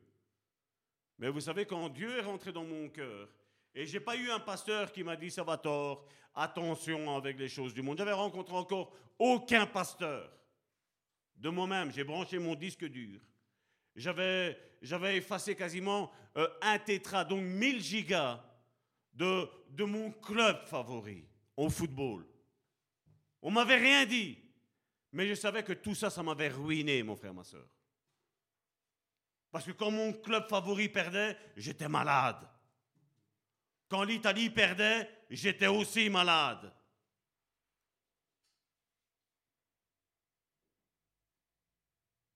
Qui est la source de ton bonheur, mon frère, ma soeur Nos fans, nos acteurs préférés, mon frère, ma soeur, ils ne savent rien nous faire. Ils ne nous connaissent pas. Mais Dieu, mon frère, ma soeur, te connaît par ton prénom et par ton nom. Il sait qui était ton père et ta mère. Il sait qui était ton grand-père et ta grand-mère. Il sait qui était ton arrière-grand-père et ton arrière-grand-mère. Il sait qui était ton arrière-arrière-grand-père et ton arrière-arrière-grand-mère. Dieu sait tout de toi, mon frère, ma soeur. Tout. Et quel est ce Dieu si merveilleux qui ne tient plus compte de nos fautes passées, mon frère, ma soeur, et qui nous dit maintenant, marche dans, dans ce chemin que moi j'ai placé devant toi. Parce que Dieu, vous croyez que Dieu ne pleure pas quand vous vous pleurez, mon frère, ma soeur? Dieu pleure. Dieu n'a pas envie que tu pleures. Je le vois combien, quand on avait eu ce message qui nous était arrivé, que cette sœur, ça faisait 40 ans qu'elle était dans l'église, ça faisait 40 ans, elle ne savait même pas que Jésus guérissait encore. Il a fallu cette émission sur YouTube pour qu'elle apprenne que Jésus guérit encore et que Jésus ne change pas. Et il veut le faire avec toi. Et tant que je te parle, si tu as mal quelque part, mets tes mains là où tu as mal, n'importe où, ce que tu veux, mon frère, ma soeur. Parce que Dieu veut te guérir même au travers de la prédication. Il ne faut pas un culte spécial de guérison pour Dieu te guérir, mon frère, ma soeur. Je vous ai expliqué de notre frère et de notre soeur qui sont venus d'Anvers pour nous visiter. Ils étaient ici. On n'a même pas parlé de guérison ce jour-là. Et quand elle, nous a dit, ben, j'étais venu pour que vous priez pour ma guérison, mais c'est fini, il n'y a pas besoin de prier parce que Dieu m'a guéri. Elle ne savait même pas que ses enfants étaient malades. Et quand ses enfants ils ont dit, ben, on n'est pas bien. Ses enfants lui ont dit, mais on, a été guéri quand on a été à Charleroi. Ça, c'est notre Dieu, mon frère et soeur. Dieu nous dit de regarder les enfants, parce que les enfants ont beaucoup à nous apprendre. Quand tu vas dire à un enfant, tu sais que la Bible dit que Dieu te guérit, tu crois qu'il va commencer à se poser des questions? Est-ce que c'est émotionnel? Est-ce que c'est spirituel? Est-ce que c'est charnel? Non. Si l'enfant n'est pas bien à ce moment-là, il va mettre sa foi sur ce que tu lui dis, parce que tu es son père, tu es sa mère, et il a confiance en toi. Et nous, en tant que maintenant peuple adulte, nous devons retourner comme des petits-enfants, mon frère, ma soeur, et croire dans les promesses de Dieu, que les promesses de Dieu, c'est oui et amen. Oui et amen. Tu crois que Dieu a envie de te donner un époux, une épouse qui va te pourrir la vie, mon frère, ma soeur Non, Dieu veut te donner un bon époux, une bonne épouse, mon frère, ma soeur. Tu crois que Dieu veut te donner des enfants qui vont te pourrir la vie? Non, Dieu veut que tes enfants soient la réjouissance de ton cœur, la réjouissance de ton couple, mon frère, ma soeur. Je crois que Dieu a des bonnes choses pour chacun d'entre nous, mais il faut être au bon endroit, prendre les bonnes décisions. Et je vais vous dire même, ne même pas bouger si Dieu n'a pas encore parlé, mon frère, ma soeur. De dire j'attends la réponse de Dieu. Quelqu'un m'a écrit récemment et qu'on m'a dit voilà, une telle sœur m'a dit que celui-là c'est mon époux. Je dis parce qu'elle me demandait de prier, je dis écoute, j'arrivais pas à prier pour elle. J'ai eu tous des empêchements. Et elle me demande, elle me, dit, elle me fait pas sœur, tu as su prier pour moi? Je dis non, je, je vais, pas, je vais te dire la vérité. Je, non, je n'ai pas su prier pour toi. Oui, parce qu'il faut absolument que j'ai la réponse. Elle me dit parce que, voilà, euh, cette sœur-là m'a dit que ce frère-là, qui est de ce côté-là, euh, apparemment, il doit se marier avec moi. Je lui dis, mais je dis, là-dedans, dans cette histoire-là, c'est qui qui doit se marier? C'est elle? Non. C'est qui? Ben, moi. Et qui? Et lui? Et j'ai pourquoi Dieu parle à quelqu'un d'étranger de savoir qui est ton mari, qui va être ton futur mari ou qui va être ta future épouse? Moi, en tant que pasteur, mon frère, ma soeur, je ne me permettrai jamais de dire, toi, tu dois te marier avec un tel. Jamais. Jamais. Et certains, ils ont apparemment, ils sont supérieurs. Ils ont une révélation spéciale. Et après, quand le couple va aller mal, qu'est-ce que tu vas faire, mon frère, ma soeur? Ne te marie jamais sur une prophétie, mon frère, ma soeur. Marie-toi sur une révélation personnelle que Dieu t'a fait, où Dieu va te dire, voilà ton époux. Mais je vais te dire, Dieu ne te prendra pas quelqu'un qui, par exemple, il n'y aura pas de feeling avec lui. Je veux dire, parce qu'avec mon épouse, on est avant tout, on était amis, Karine et moi. Nous nous sommes connus sur les bancs d'école, mais nous étions amis. Je l'appréciais et elle m'appréciait. Et Dieu a créé, a façonné l'amour, alors que nous n'étions pas encore convertis. Mon épouse connaissait Dieu de loin. Et moi, je ne savais même pas qu'il y avait un Dieu qui existait. Mais Dieu est arrivé à un moment donné, il a dit, voilà, vous, je vous choisis.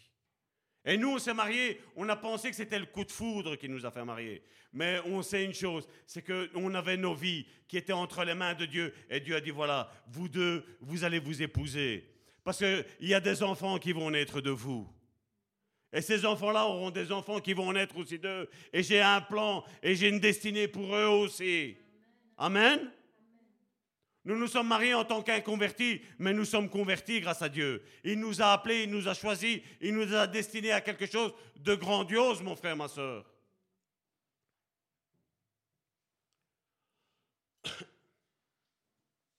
Et donc, comme je le disais dans Exode chapitre 26 au verset 14, il nous décrit le tabernacle, l'entrée duquel se trouvait la cour du temple qui était ouverte, accompagnée de l'autel des sacrifices. Dès que tu rentrais, tu voyais ça.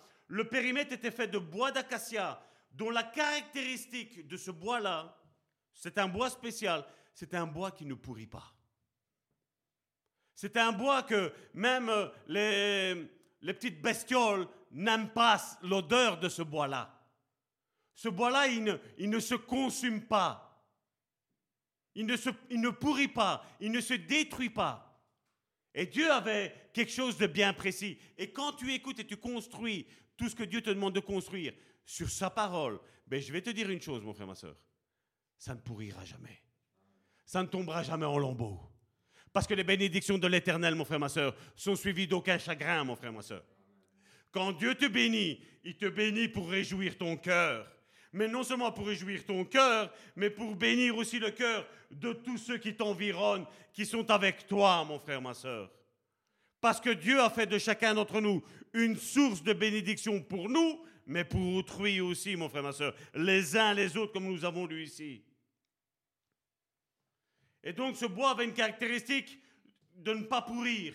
Et cela représente aussi le corps de Jésus qui, n'a pas, qui a été incorruptible. Tu ne connaîtras pas la pourriture. Et Jésus, quand il est mort pendant trois jours, son, corps est resté intact. Intact. Et c'est aussi l'Église, mon frère, ma soeur. L'Église qui ne connaît pas la pourriture. La véritable Église qui ne connaît pas, je vais dire, tous ces scandales qu'on a aujourd'hui, mon frère, ma soeur. Je suis toujours étonné que certains me disent Ah, Dieu m'a dit d'aller là. Ok. Et après, quand tu as le pasteur qui tombe, qu'est-ce qui s'est passé? C'est pas Dieu qui t'a dit d'aller là-bas?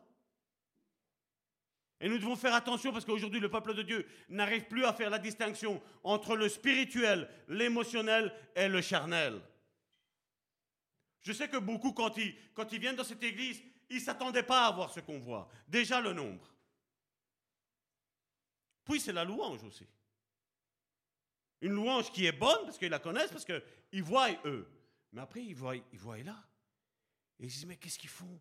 Pourquoi ils se taisent? Pourquoi ils ne se lèvent pas? Pourquoi ils applaudissent pas? C'est pas vrai? Elles ne donnent pas un spectacle. Elles donnent un culte à leur Dieu. Elles nous conduisent, elles nous transportent. Mais si elles me transportent et moi je suis... Je vous l'ai dit, samedi, dimanche, euh, vendredi, samedi et dimanche, à l'église où nous étions à la rivière, je me suis éclaté dans la louange. Parce que je pouvais crier à haut gosier, il n'y a personne qui entendait la sale voix que j'ai quand je chante. Je pouvais louer Dieu magnifiquement bien. On ne m'entendait pas, mais je faisais partie de cette chorale qui était là, mon frère, ma soeur. Et c'est ça l'église. Alors j'espère que quand elles vont louer, mon frère, ma soeur, la prochaine fois, je veux entendre vos voix. Amen. Peu importe si tu chantes mal ou si tu chantes extrêmement bien, peu importe. Ouvre ton cœur, laisse-toi transporter. Parce que même si tu n'as pas le cœur de louer Dieu, à partir du moment où tu vas louer Dieu, je vais te dire une chose, tous tes problèmes et tes difficultés vont s'abaisser. Elles vont s'anéantir, elles vont tomber en poussière. Il y avait aussi, on l'a lu, on l'a vu d'ailleurs, il y avait ce lieu saint, le lieu très saint, là où, dans le lieu très saint, il y avait la présence de Dieu. Dans le lieu saint, il y avait le sacrificateur qui devait laver ses mains, hein, laver ses pieds, il devait rentrer dans, dans ce lieu-là. Il devait faire que le chandelier qui était là, il ne devait pas s'éteindre. Il devait rester tout le temps allumé. Il venait mettre du parfum.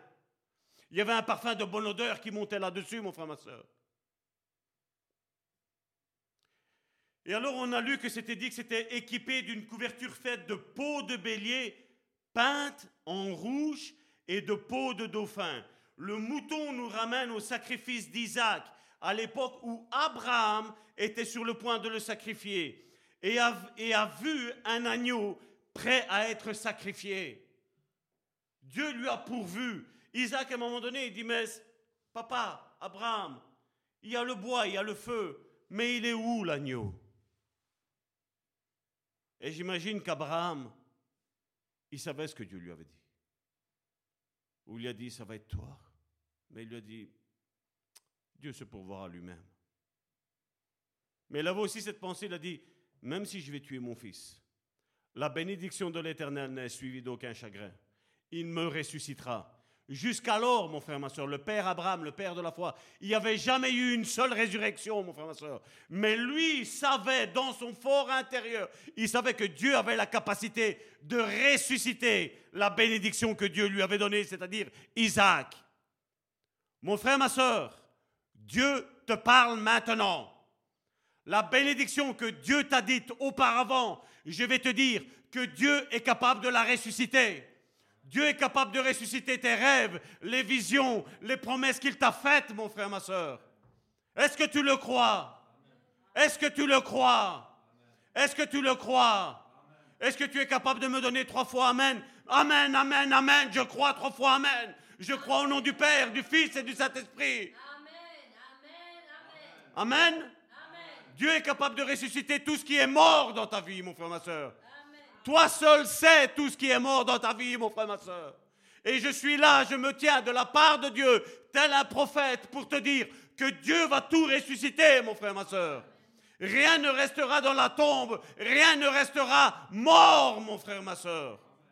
Mais Dieu veut réjouir ton cœur, Dieu veut te faire du bien. Israël, vas-tu reconnaître la visitation de ton Dieu? Jérusalem, tu vas reconnaître la visitation de ton Dieu. Est-ce que tu reconnais que Dieu est en train de parler du haut du ciel? Dieu veut ressusciter des choses dans ta vie, mon frère, ma soeur. La joie que tu as perdue, la paix que tu as perdue, l'amour que tu as perdu, l'autocontrôle, l'estime de toi, mon frère, ma soeur, que tu as perdu, Dieu veut la restaurer. Mais est-ce que tu vas laisser, te laisser modeler par Dieu? Est-ce que tu vas te laisser aujourd'hui toucher par la main de Dieu, mon frère, ma soeur? Vous le savez, la Bible nous dit que la main de Dieu n'est pas trop courte pour sauver. Mais je suis là aussi pour te dire que la main de Dieu n'est pas trop courte pour guérir, pour ressusciter, pour toucher ton cœur, pour arracher ton cœur de pierre et mettre un cœur de chair, mon frère, ma soeur. Amen. La main de Dieu n'est pas trop courte, mon frère, ma soeur. Dans le lieu saint, dans le lieu très saint, on ne peut y entrer que par un sacrifice. Et Jésus, c'est ce qu'il a fait, mon frère, ma soeur. C'est pour ça que lors de sa mort, la mort physique de Jésus, le voile du temple s'est déchiré, la Bible nous dit, nous donne une précision qui est très importante, d'en haut à en bas, mon frère, ma soeur. Les mains de Dieu sont descendues. Jésus a dit, Père, Père, pourquoi tu m'as abandonné? Mais Dieu le Père s'est retourné parce que là, à ce moment-là, Jésus s'est fait pécher pour nous. Lui qui n'avait pas péché, Jésus a pris tous les péchés de Salvatore, la pourriture de Salvatore, et les a mis sur Jésus. J'imagine qu'à chaque fois que Jésus allait pour mourir, mon frère, ma soeur, il a vu ton visage, il a vu mon visage, mon frère, ma soeur. Il savait que nous allons faire des choses qui étaient horribles. Mais savait qu'à un moment donné, la lumière de Dieu allait toucher notre cœur. Elle allait illuminer nos entrailles, mon frère, ma soeur, notre esprit, notre âme et notre, et notre corps. Il n'y aurait plus de sacrifice, de culpabilité à avoir, mon frère, ma soeur, sur ce qui s'est passé par le passé, mon frère, ma soeur. Amen. Parce que le passé est complètement effacé. Regarde ton voisin et dis-lui, ton passé a été complètement effacé. Tout est effacé, mon frère, ma soeur. Il n'y a plus d'ardoise. Tu ne lui dois plus rien. Amen. Est-ce que tu le crois? Ne sors pas de ce lieu, mon frère, ma soeur, avec une quelconque culpabilité. Tu as peut-être été déçu par des pasteurs qui t'ont mis de culpabilité sur culpabilité, mais ici, tu as affaire à Salvatore, et Salvatore ne met aucune culpabilité, mon frère, ma soeur. Amen. Plus aucune culpabilité. Regarde ton voisin de lui, souris. Pas là, souris, souris, souris avec le. Fais voir tes belles dents à ton frère et à ta soeur. Amen. Souris, parce que Dieu va te faire du bien, mon frère, ma soeur. Dieu est prêt à te faire du bien. Mais est-ce que tu es prêt à recevoir ce bien, mon frère, ma soeur est-ce que tu es prêt aujourd'hui à relâcher des bonnes paroles sur ta vie? Est-ce que tu es prêt à prophétiser des bonnes choses sur ta vie? Amen Qu'est-ce qui te trouble, mon frère, ma soeur Peut-être le rejet? Dis, je ne serai plus rejeté. Peut-être le trouble Dis, je ne serai plus troublé. Peut-être tu es découragé, dis-lui, je ne serai plus découragé. La vie et la mort sont au pouvoir de la langue, car il nous a dit. Amen. Elle a pris une parole qui est de Dieu et elle dit voilà le réma pour aujourd'hui. La vie et la mort sont au pouvoir de la langue. La vie ou la mort Tu choisis quoi, mon frère, ma soeur? Est-ce que tu choisis la vie? Si tu choisis la mort, je t'appelle ici, viens ici. Est-ce qu'il y a quelqu'un qui a choisi la mort? Non? Ok. C'est bien. Vous avez compris que Jésus est venu donner la vie. Amen. Et s'il y a quelque chose qui est mort, Jésus va le ressusciter. Amen. Amen. Voilà. Est-ce que vous avez compris? C'est bien, peuple de Dieu. Je vois que ça rentre. Et donc on voyait qu'il y avait ce sacrifice qui était là. C'est le sacrifice que Jésus a fait. Et ça a commencé d'abord par des animaux. C'était chaque année, on apportait des. C'était des sacrifices, il y avait du sang partout. C'était glauque à voir. Mais Jésus a dit à un moment donné, il a dit, ça va, j'y vais moi. On va arrêter parce que les animaux, les pauvres, ils n'ont rien fait. Et Dieu en avait marre de, de l'odeur des béliers, des boucs, tout ça, d'une personne innocente qui devait mourir pour des innocents, pour des, pour des personnes qui étaient coupables. Amen. Dieu, à un moment donné, avec Jésus, a dit, voilà, ça c'est le dernier innocent qui va mourir pour des coupables. Le dernier. Est-ce que tu es prêt aujourd'hui à le faire entrer dans ta vie? Peut-être tu vas me dire, mais Salvatore, il est déjà dans ma vie, mais il n'est peut-être pas déjà comme normalement ça doit être. Est-ce qu'aujourd'hui tu peux dire au Seigneur, Seigneur, aujourd'hui j'ai envie de naître de nouveau? Aujourd'hui, je veux restaurer ma relation avec toi. Aujourd'hui, je veux retourner à ce premier amour que, c'est toi. Est-ce qu'on est prêt à le dire? Aujourd'hui, je veux me consacrer entièrement et totalement à toi. Peu importe mes hobbies, peu importe mes passions, aujourd'hui, je veux me consacrer à toi. Aujourd'hui, je veux que tu fasses un, un dernier sacrifice, mon frère, ma soeur. Et tu dises, voilà, peut-être il y a, je ne sais pas moi, ce que tu penses, ce que tu sais, ce que Dieu t'inspire là, qui te coupe de la communion avec Dieu. Aujourd'hui, il y a cet hôtel qui est là devant toi, mon frère, ma soeur. Est-ce que tu veux apporter ça? C'est peut-être une dépendance. C'est peut-être, vous savez, aussi une idolâtrie. Un homme pourrait avoir de l'idolâtrie avec ses enfants, avec sa femme. La femme pourrait avoir une idolâtrie avec ses enfants, avec son mari. Est-ce que tu es prêt à sacrifier ça aujourd'hui? Parce qu'aujourd'hui, Jésus veut être le premier dans ta vie. Parce que lui va t'apporter tout ce que ton cœur a besoin. Est-ce que tu le crois? Non. Je crois que tu ne le crois pas. Est-ce que tu es prêt à apporter ce sacrifice-là aujourd'hui? Et à dire, Seigneur, je te remets ça. Ça me trouble, ça me vexe. Amen. Est-ce que ce soir tu viens faire ce sacrifice devant, devant l'Éternel? Dire, je n'en veux plus. Je n'en veux plus. C'est peut-être un péché. Je n'en veux plus. Je te le remets là. Je n'en veux plus.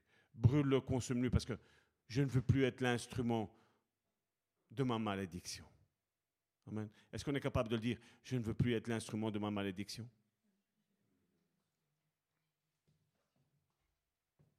Le psaume 65, verset 5, dans la Bible du Semeur.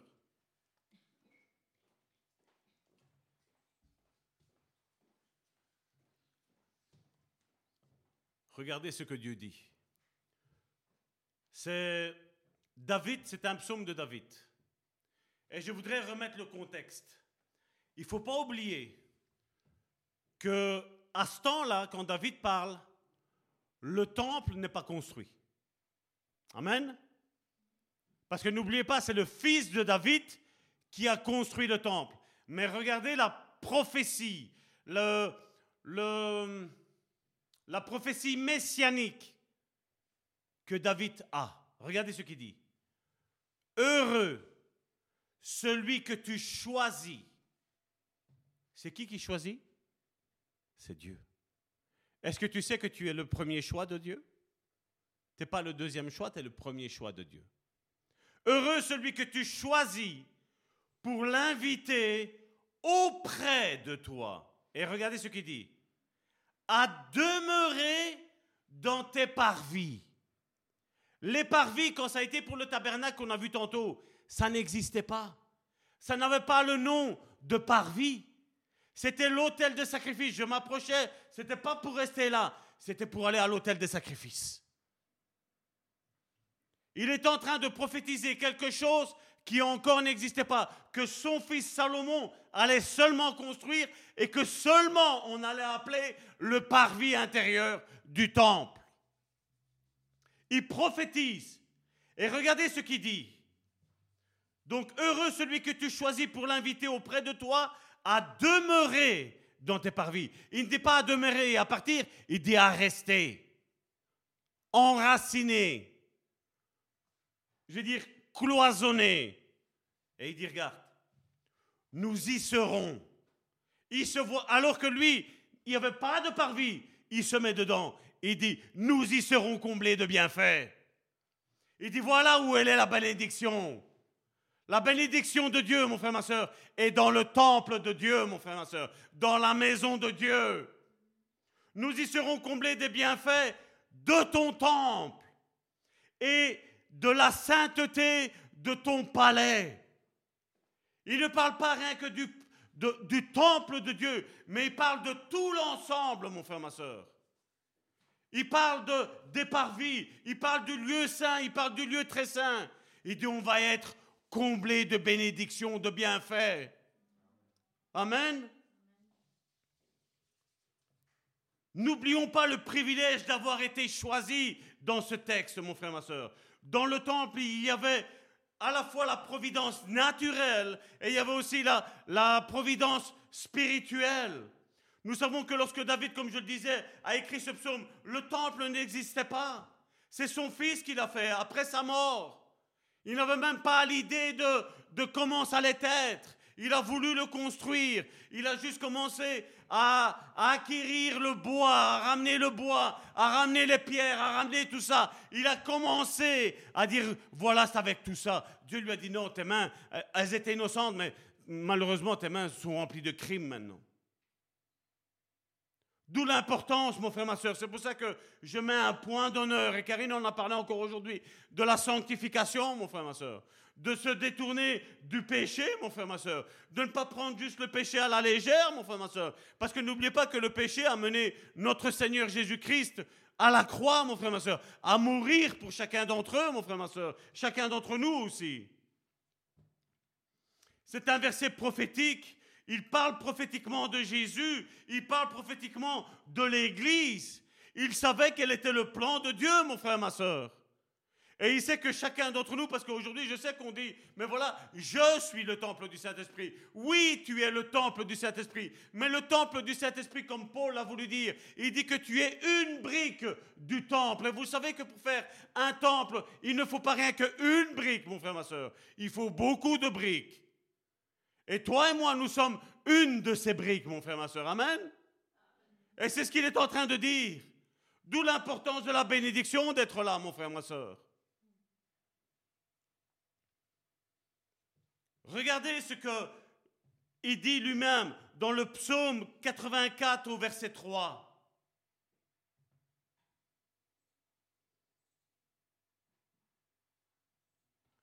Il dit, je languis et je soupire, éternel. Il parle à son Dieu. Je languis et je soupire, éternel, après tes parvis. Et regardez, qu'est-ce qu'il dit? Mon être entier, qu'est-ce qu'il dit? Esprit, âme et corps. Nous ne sommes pas qu'un corps, mon frère, ma soeur. Nous sommes avant tout un esprit avec une âme et nous avons comme enveloppe un corps, mon frère, ma soeur. Est-ce que tu sais que ton corps, quand tu mourras, va tomber en poussière, mon frère, ma soeur? Il y a un ver qui va te manger, ton corps, mon frère, ma soeur. N'attire pas trop d'importance à ton corps, mon frère, ma soeur, parce que ton corps a une mauvaise destinée, mon frère, ma soeur. Mais ton esprit a une bonne destinée. Euh, une fois qu'on meurt, notre esprit est en communion avec Dieu jusqu'à la fin des temps, mon frère, ma soeur. Amen? Éternellement, notre corps va, se va pourrir, mon frère, ma soeur. Notre corps se fatigue, mon frère, ma soeur. C'est pas vrai? Quand on avait 20 ans, nous tous, on était tous beaux, sveltes, on était forts, qui connaissaient jamais la fatigue? On disait, mais quoi, faire la sieste? Mais non, je suis en pleine force, je suis dans la force de l'âge, c'est pas vrai? Mais au fur et à mesure que le temps il arrive, on voit que le corps il dépérit, c'est pas vrai?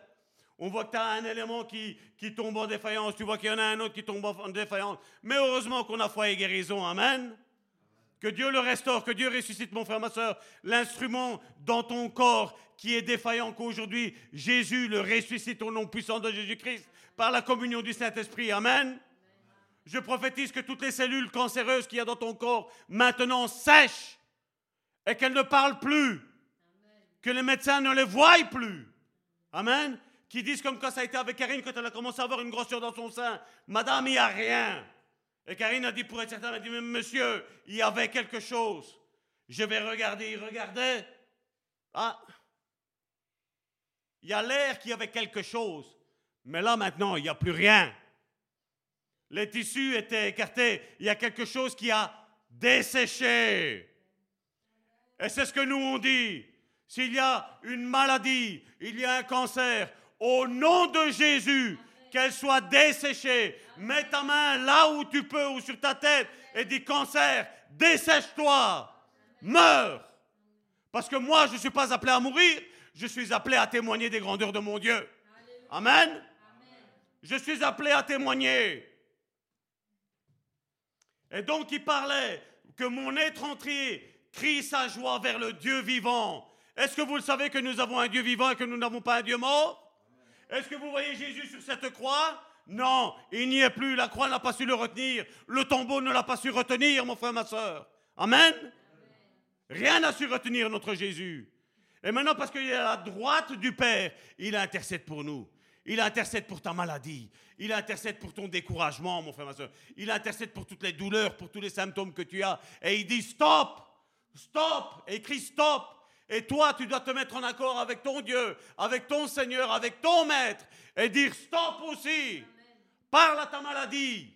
Dis-lui stop, prépare tes bagages tu vas partir. Amen.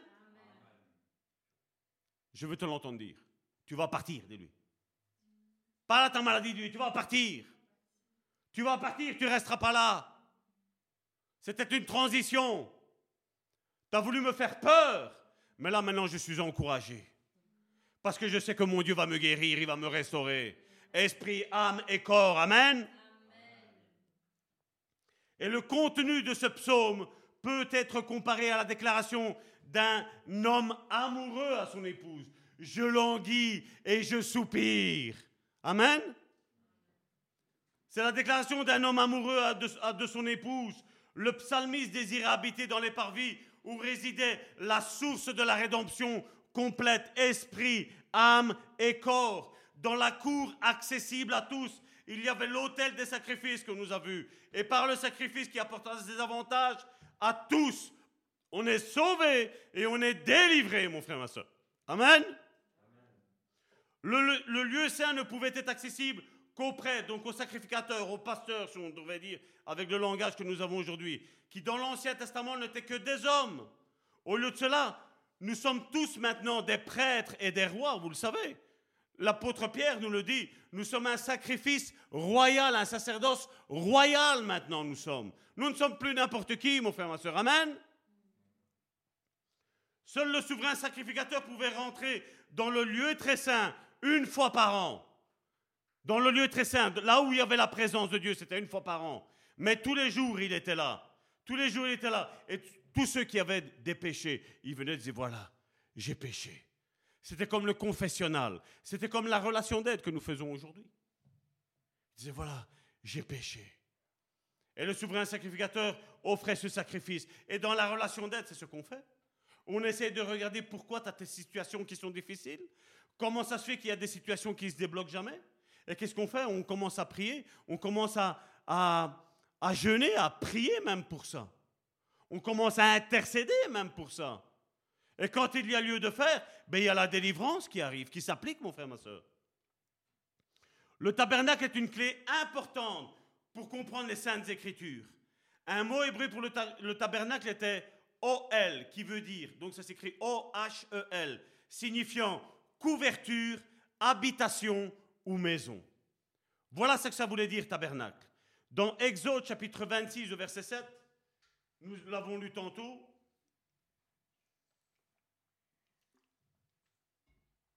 il nous dit ensuite, tu feras onze tentures de poils de chèvre pour recouvrir le tabernacle comme d'une tente.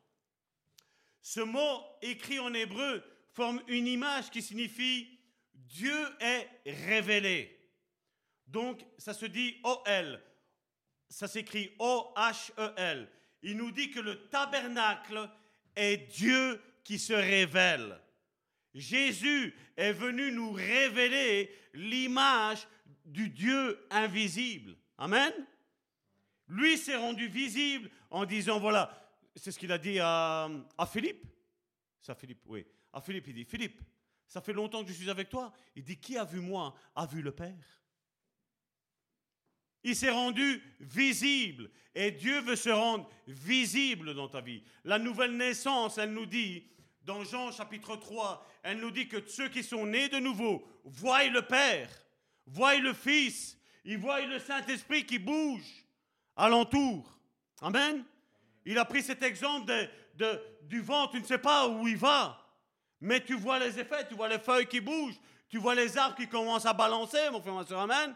Et il dit, c'est la même chose pour quiconque est né de l'Esprit. Tu ne sais pas comment, mais tu sais que c'est un homme de Dieu. Tu sais que c'est une femme de Dieu. Tu sais que c'est un homme ou une femme qui est né de nouveau. Amen. Le tabernacle de Moïse, en effet, contient la révélation de Dieu aux hommes. Dieu est parfait et parle d'en haut de sa perfection à des gens imparfaits tels que nous, qui ne pouvons pas saisir efficacement ce qu'il veut nous transmettre mais nous devons comprendre qu'aucun mot qui sort de la bouche, de sa bouche, n'a de sens. L'autel en bronze était d'une grande importance, parce que ça, on l'a lu aussi, et on va le voir.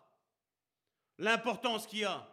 L'autel qui était là était en bronze, il était d'une grande importance, et c'était d'une typologie merveilleuse. Et Dieu a indiqué à Moïse exactement comment cela devait être fait. Il lui a montré, il a dit, voilà qu'est-ce qu'il doit y avoir. Je ne sais pas quand vous lisez un petit peu avec euh, les instruments qu'il devait y avoir dans le temple, quand il parle qu'il devait y avoir des roses qui devaient être sculptées, il lui a montré à lui. Il a dit voilà comment ça doit être. Mais il dit, mais Abraham, euh, Moïse, regarde que maintenant, ceux que tu vas aller chercher, les orfèvres, eux vont faire ce que moi, j'ai décidé que ça doit être. Il dit, mon esprit va être sur eux afin qu'ils accomplissent ce qui est là. Et Dieu, à un moment donné, a dû agréer. Quand ça a été fini, il a dit, voilà, c'est nickel. La copie, ici-bas sur cette terre, est identique à celle qui est là en haut. Amen. Et aujourd'hui, il y en a beaucoup aujourd'hui qui parlent mal contre l'Église. Je ne parle pas de cette Église, je parle de l'Église en général. Non, tu n'as plus besoin de l'Église, c'est le temple de Dieu, et là. Je vais te dire, si ici-bas, tu as du mal à aller à l'Église, ou de venir à l'Église, ou d'assister à un culte en ligne comme nos frères et nos sœurs qui cherchent après la vérité, parce que dans leur région, il n'y en a pas, ils sont en train de suivre. Si, ici-bas, tu as du mal à te rendre et à être actif ici, ne crois pas que Dieu va t'agréer là en haut. Tu dois déjà aimer l'Église ici-bas pour, pour faire partie de la grande assemblée là en haut, mon frère, ma soeur. Parce que comme je vous dis, quand on va être là-haut, il y en a encore, ils sont en train de se poser, mais qu'est-ce qu'on va faire là en haut? Et quand tu, tu commences déjà à leur dire, parce que c'est la première chose qu'on va faire, on va commencer à louer Dieu, j'aime pas la louange. Moi, je sais pas chanter, mais j'aime bien la louange. Moi, la louange, elle me transporte. Nos sœurs nous transportent, mon frère, ma soeur. Exode chapitre 27 du verset 1 à 2 nous dit, et après on va prendre le verset 8, Tu feras l'autel de bois d'acacia, sa couleur sera de 5 coudées. 5 coudées, ça vous dit rien, ça faisait plus ou moins 2 mètres 50. Et sa largeur de 5 coudées. Ça fait combien 5 coudées? 2 mètres 50. Mais le plus important n'est pas les 2 mètres 50. Le plus important est 5. C'est pour ça que je l'ai pris dans la version Louis II ici. Parce que la Bible du semeur nous parle de 2 mètres 50. Moi, je vous ai donné pour vous, vous ayez plus, plus ou moins une idée de la longueur que ça faisait. 2 mètres 50 sur 2 mètres 50, c'était carré. Il dit l'autel sera carré. Et sa hauteur sera de 3 coudées. 3 est important. Et 3, ça, voulait, dans nos mesures à nous, ça faisait 1 mètre 50 de haut. Il dit, tu feras aux quatre coins. 4 est important ici, et je vais vous expliquer le pourquoi après. Aux quatre coins des cornes qui sortiront de l'autel, et tu le couvriras des reins. Les reins étaient ce- ce- cette matière de cuivre qui ne brûlait pas. Lui aussi, ça ne se décomposait pas. Exode chapitre 27, après au verset 8, il nous dit, regardez. Parce que je vous dis, des fois on lit la Bible sans, trop intérêt, avoir trop d'in- d'insistance dedans. Regardez ce qu'il s'est mis. Tu le feras creux. Je vous regarde. Pourquoi il devait être creux? Il fallait vider l'intérieur. Les blessures, elles sont où, mon frère, ma soeur? Dans ton âme, hein? Combien ont reçu de mauvaises paroles? Que ce soit pour le physique, mais combien on dit tu ne réussiras jamais? Ou quand tu vas voir ton médecin et te dit Monsieur, madame, vous n'avez plus que cinq ans à vivre. Qu'est-ce que Dieu dit? Présente-toi à moi. Je vais vider ton intérieur. Je vais te vider tout ce qui te pourrit la vie, mon frère, ma soeur. Amen. C'est ce que Dieu est en train de nous dire ce matin. Tu le feras creux avec des planches, et elle sera faite telle qu'il t'est montré sur la montagne. Donc en premier lieu, le mot hôtel signifie lieu d'abattage, haut ou élevé. La coudée est obtenue en mesurant le coude jusqu'au bout des doigts. Et c'était approximativement une coudée, c'était 42 cm. Il devait être carré, ce qui est la figure géométrique parfaite. Les quatre cornes devaient être aspergées de sang. Dans la zone couverte, il y avait le lavage pour permettre aux prêtres de se laver les mains et les pieds avant d'entrer dans le lieu saint. Donc c'était les prêtres. Et le lieu le plus saint, c'est-à-dire le lieu très saint, et là c'était une fois par an. Le bronze était fait d'un mélange de cuivre et d'étain qui ne rouille pas. Et ne brûle pas au contact de feu. Il n'y a pas quelqu'un qui a dit, qui a parlé, là où la, la teigne et la rouille, où le voleur ne perce pas C'est pas Jésus qui a parlé de ça? Vous voyez la préfiguration que Jésus avait? Il disait, regardez le tabernacle, je suis le tabernacle, ayez vos yeux fixés sur moi et non pas sur ce qui est humain, mon frère, ma soeur. Il ne rouille pas, donc euh, le, bronze, et aussi, il ne se brûle pas au contact du feu.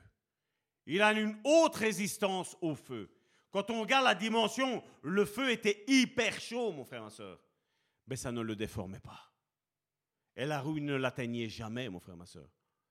Parce qu'il n'y a rien qui va rouiller ta vie, mon frère. Amen. Et même si tu penses que ton corps est en train de rouiller, je te dis que ton corps ne rouille pas, mon frère, ma soeur. Amen. Amen. J'ai envie d'amen. J'ai envie que vous me bénissez. Est-ce que je suis en train de vous bénir? Je suis en train de vous expliquer. Merci, ma soeur Sandrine, qui est parmi nous. Merci pour tes amens.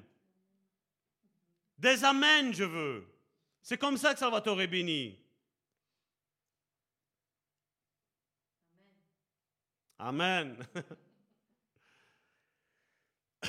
Donc l'autel de sacrifice était fait de bois d'acacia et il était recouvert de bronze. Le bronze est une représentation du jugement de Dieu contre le péché. Le bois d'acacia est la représentation de l'humanité incorruptible du Christ. Non seulement quand il était en vie, il n'a commis aucun péché, il n'a fait aucun scandale, mais en plus quand il est mort, même le verre n'a pas su le, contaminer. Amen. D'ailleurs, c'est pour ça qu'il a dit à la femme, il a dit, ne me touche pas, parce que je ne suis pas encore monté au Père. Il m'a dit, parce que moi, mon corps est incorruptible, mais le tien est corruptible. Il dit, ne me touche pas. Vous le savez que si on a les mains sales et je vous touche, je crois que vous allez être sale. Amen. Vous imaginez que vous arrivez ici tout en blanc, j'ai mes mains sales que j'ai chipoté dans la terre. Si je viens comme ça, tu vas faire non, non, non, non. C'est pas vrai? Amen. Tu vas dire non, il faut que je reste belle. Il faut que je reste beau, non? Dieu a emmené Moïse à la montagne et lui a montré le modèle, le modèle précis pris du ciel. Lui a donné des mesures exactes pour tout le tabernacle Rien n'a été laissé au hasard ou à la décision de Moïse. On le sait que quand Dieu a amené à Adam les animaux, il lui a dit donne le nom. C'est pas vrai? Il dit là, je te le donne. Mais là, pour le tabernacle, c'est des choses de Dieu. Et dans les choses de Dieu, Dieu ne permet pas que les êtres humains mettent les mains. Excepté s'il lui dit voilà comment vous faites. Comme avec nous ici, nous l'avons vu. On est arrivé, on a fait cette intercession, on a, payé, on a prié, on a intercédé, on a jeûné pour notre pays. Comme de par hasard, Karine Tortou va expliquer un petit peu qu'est-ce que nous avons rencontré. Mais comme par hasard, on rencontre un groupe d'évangélistes. Comme par hasard, je crois que c'est après le 26 juin, on va s'arranger avec le frère Eddy. Le frère Eddy va venir ici et il va prêcher sur l'évangélisation. Amen. Parce que vous avez besoin de choses. Qu'est-ce que Salvatore a toujours dit depuis le premier jour qu'on a ouvert, qu'on est à l'Olvière?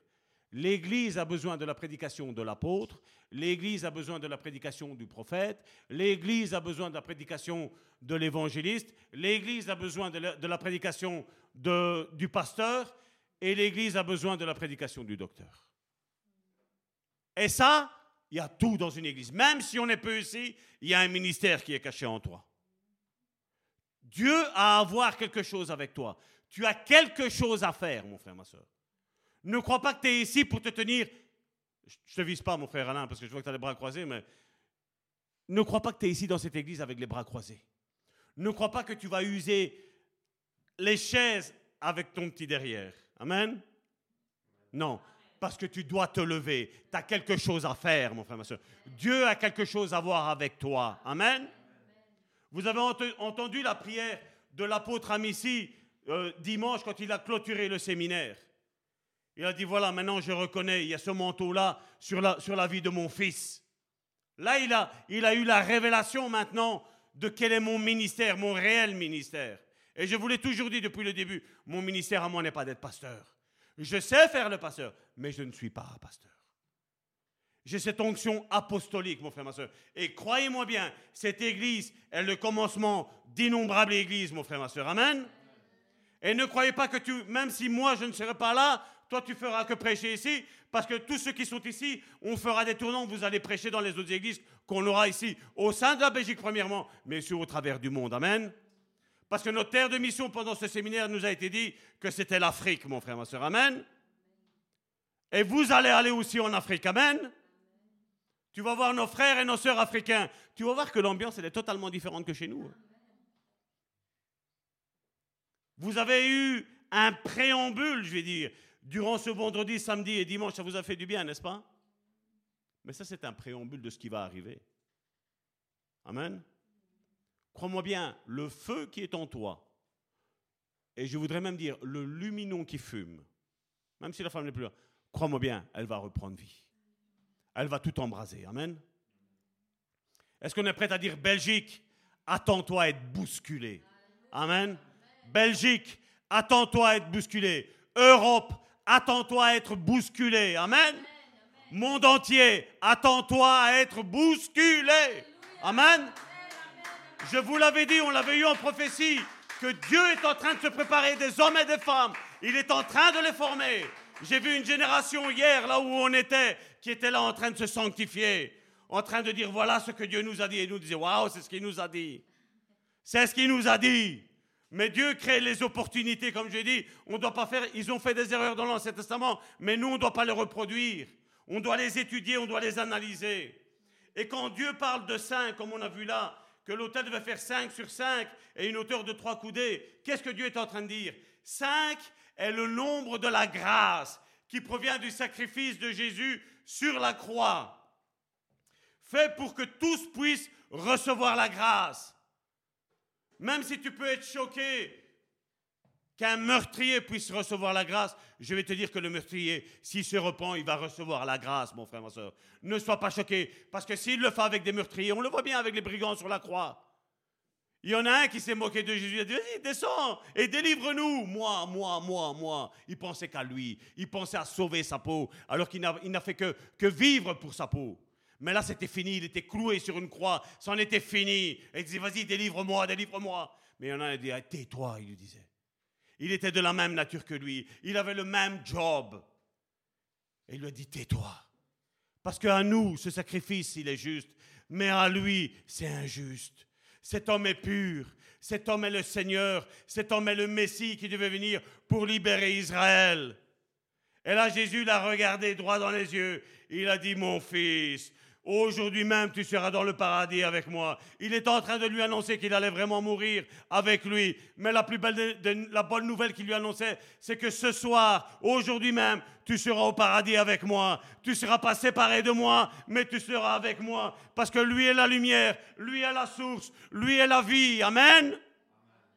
Et aujourd'hui, tu dois savoir que le chiffre 5 fait partie intégrante de ta vie, parce que Jésus est le tabernacle par excellence. Amen.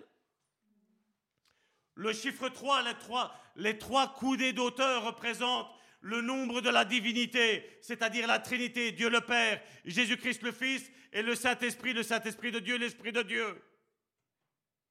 Et cela signifie que la source dans les parvis était ouverte. Il n'y avait plus rien qui couvrait, il n'y a plus rien qui cachait. Il disait maintenant venez à moi. Peu importe tes péchés, passés, présents, et futur, le chiffre 5 est sur ta vie, la grâce est sur ta vie, mais aussi le chiffre 3, le Père, le Fils et le Saint-Esprit qui est dans ta vie. Rien n'a été fait au hasard, mon frère, ma soeur. Rien. Quand Dieu dit quelque chose, quand Dieu précise ce que je vous ai toujours dit, quand Dieu précise quelque chose, c'est qu'il y a quelque chose d'important qui est là. Amen. Et nous, on lit ça juste comme ça, cinq coudées, trois coudées. Oui, ça va, ok. J'en ai marre. Quand on, lit le, livre de Nombre et qu'on voit qu'il y, a, des amis et des, qui, sont, qui sont bizarres ces noms-là. Mais non, non, à nous aussi sont bizarres pour les Israélites. Mais Dieu les écrit quand même, même si on est bizarre. Amen. Même si on a fait des choses bizarres dans le temps passé, mon frère, ma soeur, Dieu peut nous inscrire dans son livre de vie, mon frère, ma soeur. Amen. Et j'espère qu'aujourd'hui, ton nom est inscrit dans le beau livre de vie au singulier et que ton livre et que ton nom ne soit pas inscrit dans les livres de mort. C'est ce que Apocalypse nous dit. Et donc ça nous signifie que la source dans les parvis était ouverte, qui représente l'œuvre de la rédemption. Elle était soutenue par le Père, qui a envoyé son Fils, et par le Saint-Esprit par duquel Jésus a su tout accomplir. Amen. Le chiffre 4, on a vu qu'il y avait quatre cornes au-dessus de ce, euh, comment de, de cette, euh, du tabernacle. 4 est le nombre de la terre, les quatre saisons, les quatre vents, les quatre coins de la terre. Et nous révèle que par le sacrifice, la terre entière recevrait la rédemption en Jésus-Christ. C'est ce que ça nous représente. Les quatre coins, les quatre points cardinaux, mon frère, ma soeur. Amen? En résumé, l'autel de bronze représentait six éléments. Et on va, on va clôturer avec ça aujourd'hui et on continuera encore parce qu'il y a encore beaucoup à dire. Il y a encore énormément à dire. Il y a six points qui sont importants avec cet hôtel de bronze.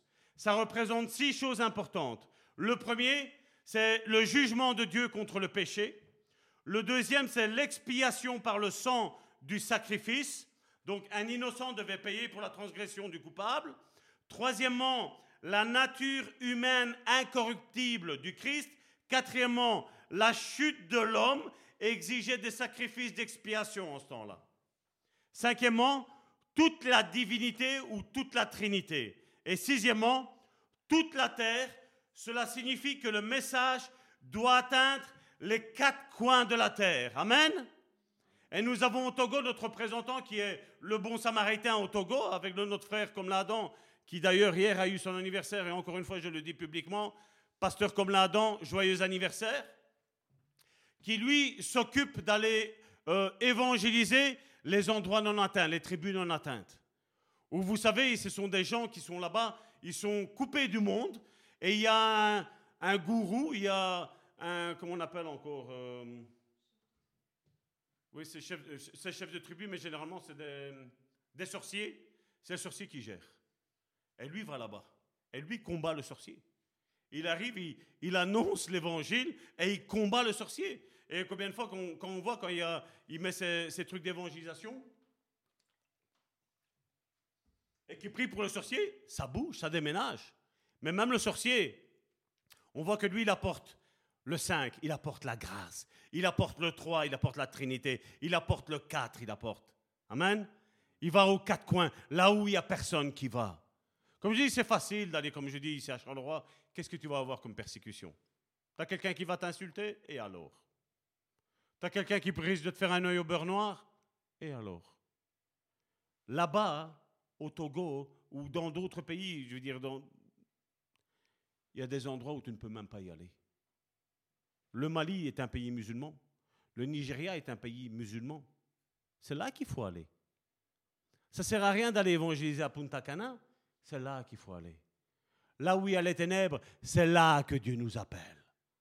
Parce que nous, nous sommes la lumière. Amen. Est-ce que tu le sais que tu es la lumière de Dieu?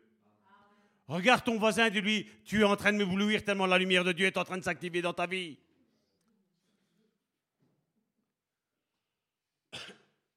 Et on le voit que lorsque le tabernacle fut achevé, je clôture là, Dieu fit tomber la nuée de gloire pour confirmer, pour confirmer, voilà, le modèle que vous avez ici-bas est conforme au modèle qui est là.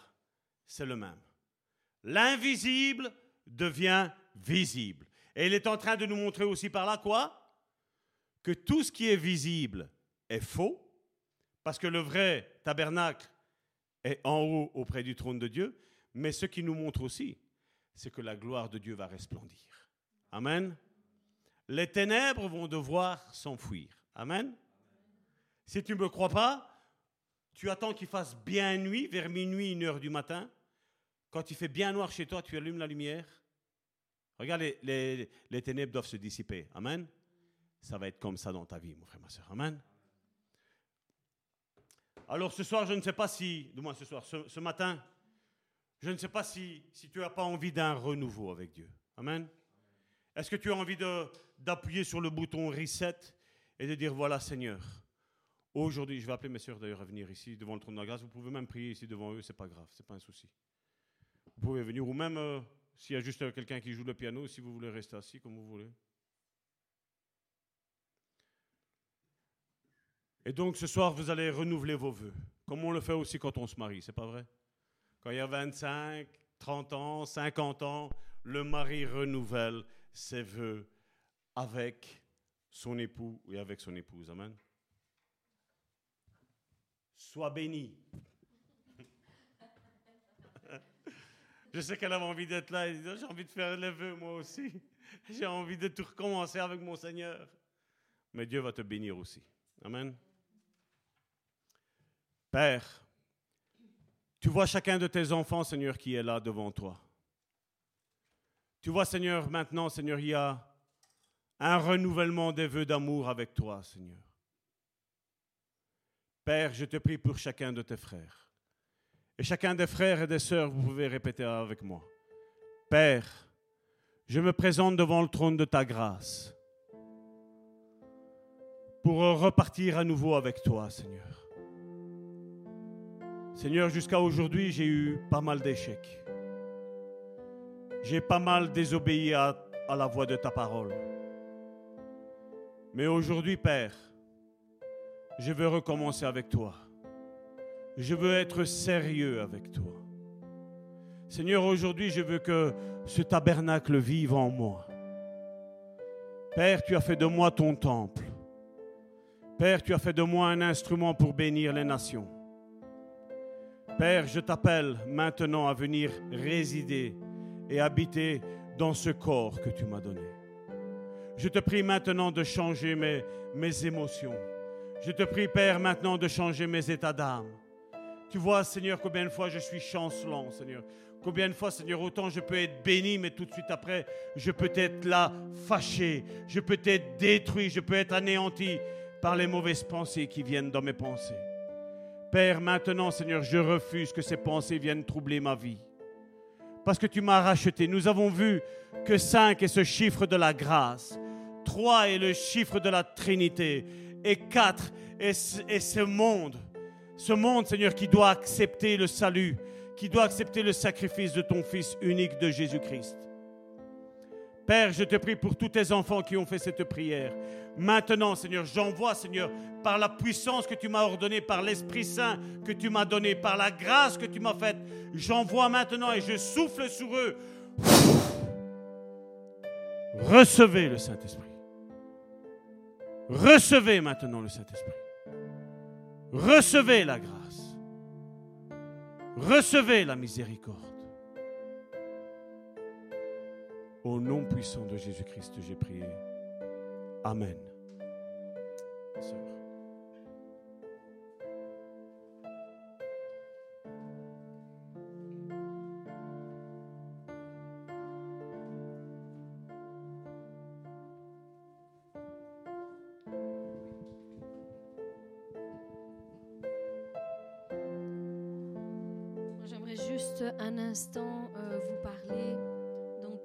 Fameuse rencontre que nous avons eue euh, hier à Bruxelles avec euh, l'équipe de Rise Belgium.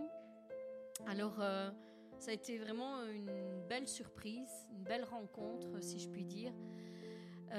Donc, comme le pasteur l'a dit, eh bien, nous ici, dans ce lieu, nous avions déjà eu quelques paroles de la part de l'Éternel qui nous disait qu'il allait avoir un réveil, que nous devions nous préparer parce que justement, nous avions une part euh, à accomplir dans ce réveil. Ça a même été confirmé par euh, notre sœur euh, Sandrine lorsqu'elle est venue nous...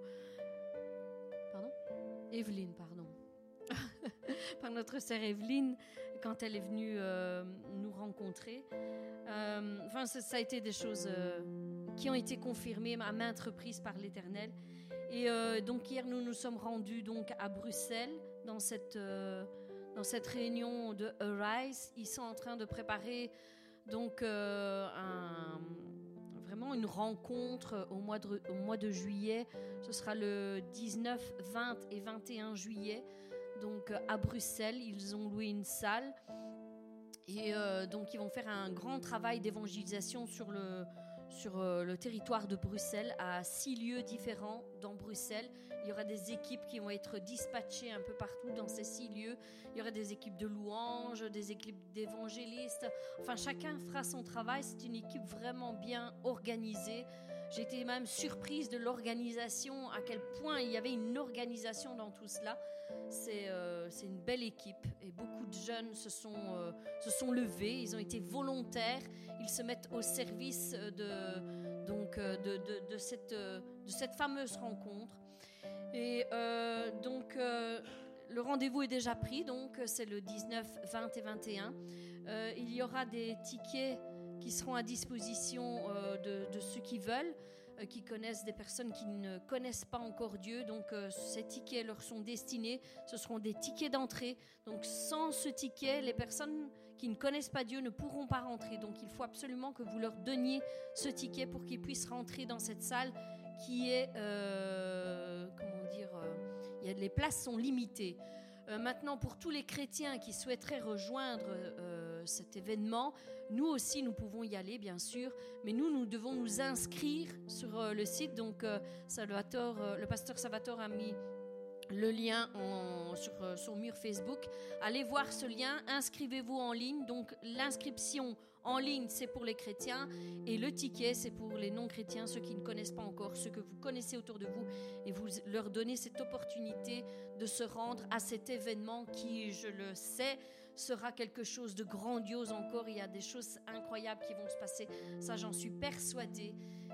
Et c'est gratuit, bien sûr. C'est gratuit. Tout est totalement gratuit. Donc euh, voilà, précisez-le lorsque vous, vous donnez les, tickets. c'est important aussi qu'ils le sachent. Donc voilà, euh, c'est un rendez-vous. Mettez dans vos calendriers, euh, bloquez ce, cette, ces, dates parce que voilà, on, a on aura du boulot. On sera sur, sur place, nous aussi là-bas, le 19, 20 et 21. Et pour bloquer toute la journée, parce que c'est du matin jusqu'au soir, il y a toutes choses qui, beaucoup de choses qui sont organisées sur place. Donc voilà, je pense que j'ai...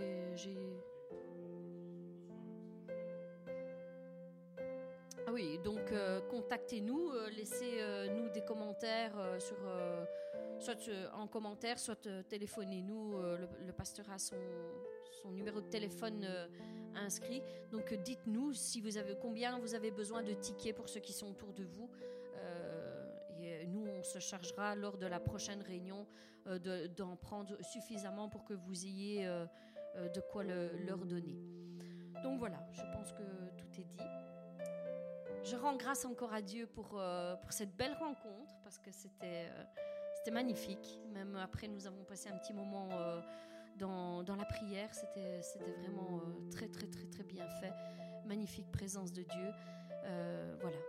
Donc, je rends grâce à Dieu pour toutes choses parce qu'il est vraiment en train de mettre toutes choses en place selon son planning divin. Et voilà, que tout soit fait pour sa gloire. merci, pasteur, pour ce message que tu as relâché encore aujourd'hui. C'était c'était très, très, très instructif. Le tabernacle, c'est quelque chose euh, de très euh, représentatif de ce qui est déjà en nous. Donc merci, c'était magnifique. Euh, voilà, on va vous quitter ici. Que Dieu puisse euh, vous, vous conduire en toutes choses, se révéler toujours plus dans vos vies, qu'il fasse sa, son entrée dans vos vies et, qu'il vous bénisse au-delà de toutes vos espérances encore aujourd'hui. Au nom de Jésus-Christ, soyez puissamment bénis. Nous nous retrouvons la prochaine... Euh, Dimanche, voilà. Ou jeudi pour l'étude. soyez bénis. Amen.